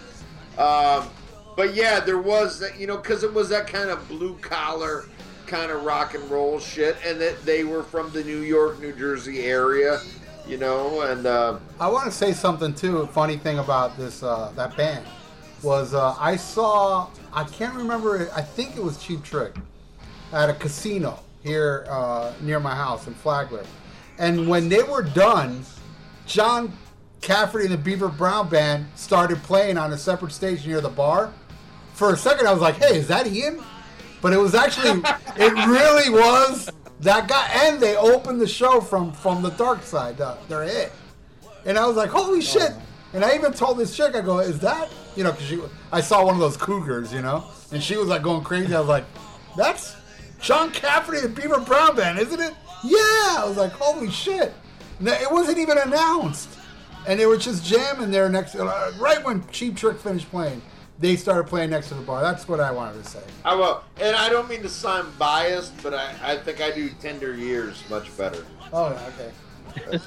I don't know. But uh, all right, well, my pick of the week, and I know Ralph's gonna hate this, and Czynszak might love this, and that is a 1989 classic, in my opinion, by Faster Pussycat, who I saw open up for Kiss on the Hot in the Shade tour, and their album "Wake Me When It's Over." And Fucking love it. Holy shit, do I love this album. Poison Ivy, of course, uh, you know, what's a ballad everybody loves? Uh, uh, House of Pain. yeah, yeah, yeah, yeah. Daddy Done Gone House of Pain. But there, uh, you know, uh, Tattooed Arizona, Tattooed whatever, whatever. There are so many awesome deep tracks on this album. Uh, I love this fucking album. I, I had a T-shirt I bought the first time I saw Kiss. Fifth Road, Tinley Park, Illinois. Uh, on the bag it said, uh, "Wake the fuck up, dickhead," and it was glow in the dark.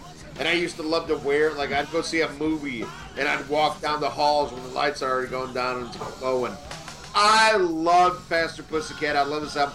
Actually, when I saw them, Paul Stanley came out and played guitar with Faster Pussycat, and he came out with a Ronald Reagan mask on his head, and it was amazing. Really?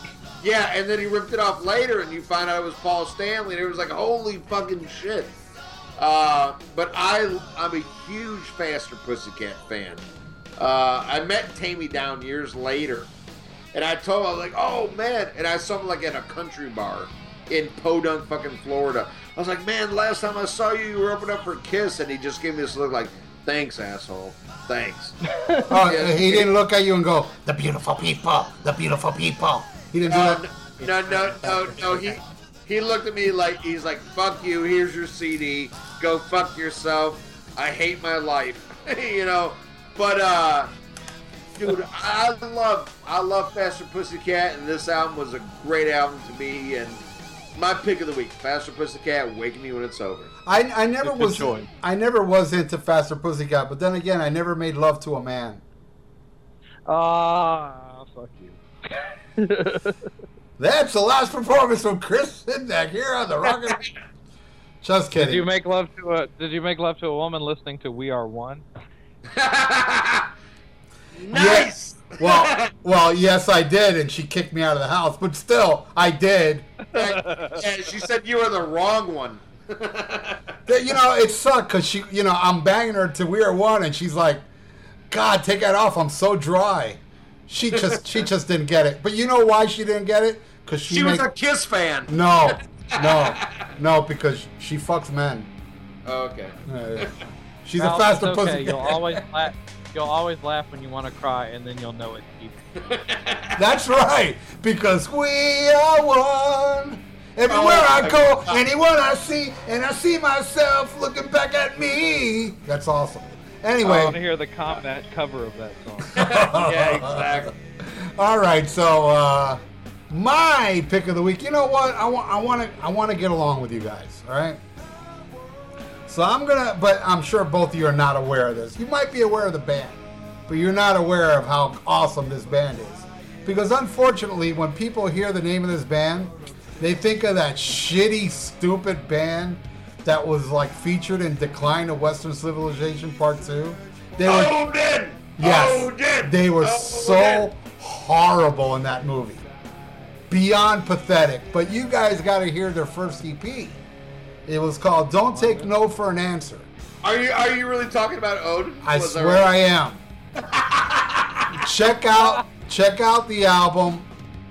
Don't take no for an answer. It's an EP they put out in 1985, two years prior to that movie, where they just like t- they just totally like went left. I mean, don't take no for an answer. If you flip the album around, they are hair metal. They look it. They got the big hair and everything, but musically, it's much more heavier, dirty, awesome. Except for there's a power ballad on there that's not your typical hair metal power ballad, but there's a song called "The Writer" where it's almost like like really uh, early metal, like accept type shit, but with high vocals. Uh, the title track, Solar Eye, um, Judgment Day. It's a totally killer, killer EP. They went on to release an album afterwards, uh, I think 12 O'Clock High or some shit. Kind of like lame. But that's what you see in Decline of Western Civilization. That old, it's the same members, but they just went horrible. And like, anytime, anytime you mention Odin, people are like, Odin! Yeah. Odin! Yeah, that one girl. But believe it or not, when I was in California, I saw them at the country club, and the place was packed. They really did have a good following back then. But you know, they, They were like the, the LA band for a long time. yeah, they, they they were you know, and now Jeff Duncan, the guitar player is in Armored Saint, has been since '91.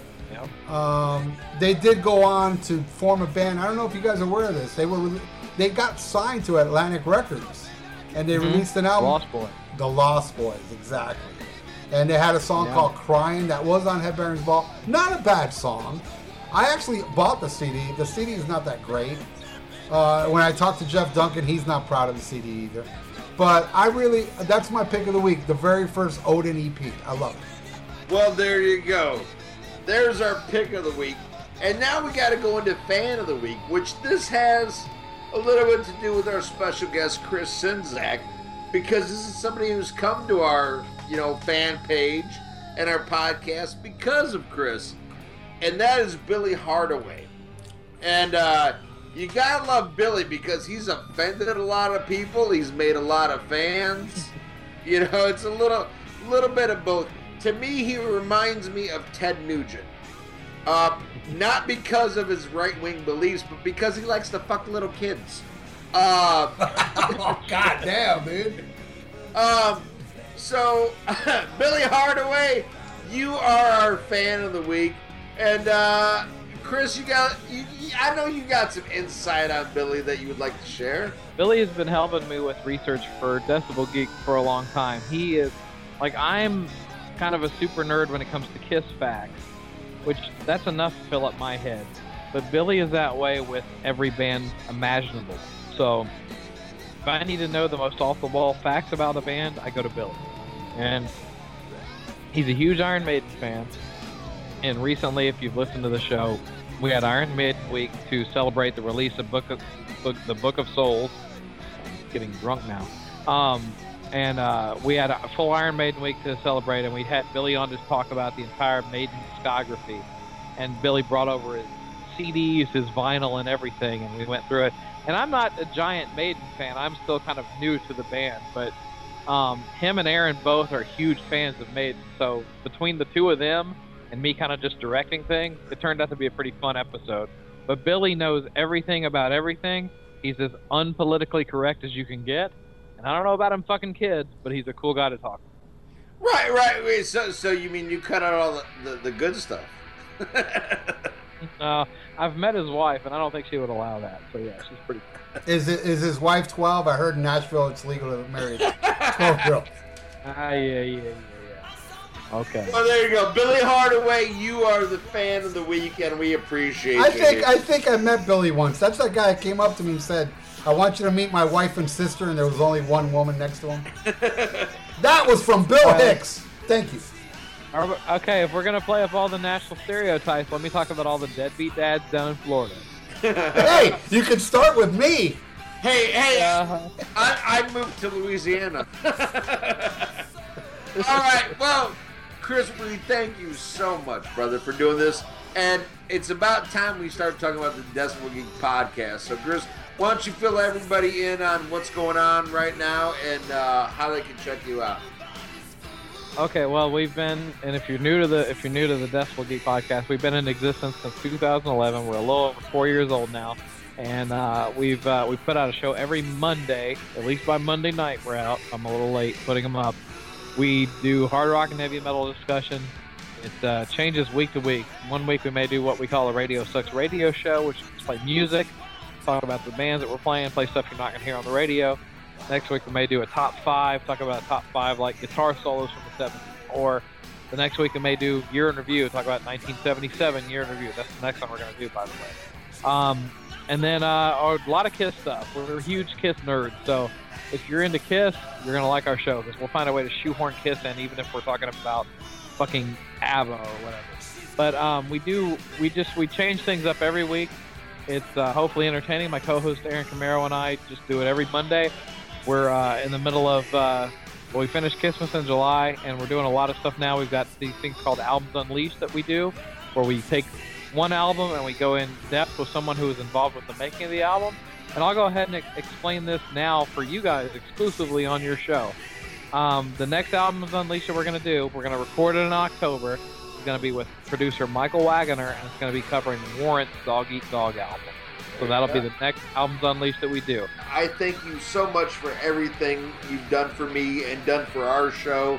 And a lot of our success we owe to you. So I thank you very much. Well, the, the cream rises to the top, and you and Ralph do an awesome show. And I, I, I rarely listen to too many podcasts these days, but you guys are one that I typically always go to. So you guys have done a great job, and you're carving out your own niche, and I, I've been happy to see it grow and see uh, so many people jump on board with you guys. So I'm happy to help out because I know you guys do a great show. Well, thank thank you very much, dude. That that, that means a lot, and uh, I'm very proud to call you a friend, and uh, and we thank you so much for coming on the show. Cool. And Tears Are Falling is a great fucking song. By the way, Boy, the, boy, Ian, can you lather the guy's ass any more than that? hey, I am a big Chris. Sure he can. Let him go. Come on. I am a big Chris Czynszak fan. I love this guy. Well, big thanks to Chris Czynszak and a big thanks to the Decibel podcast.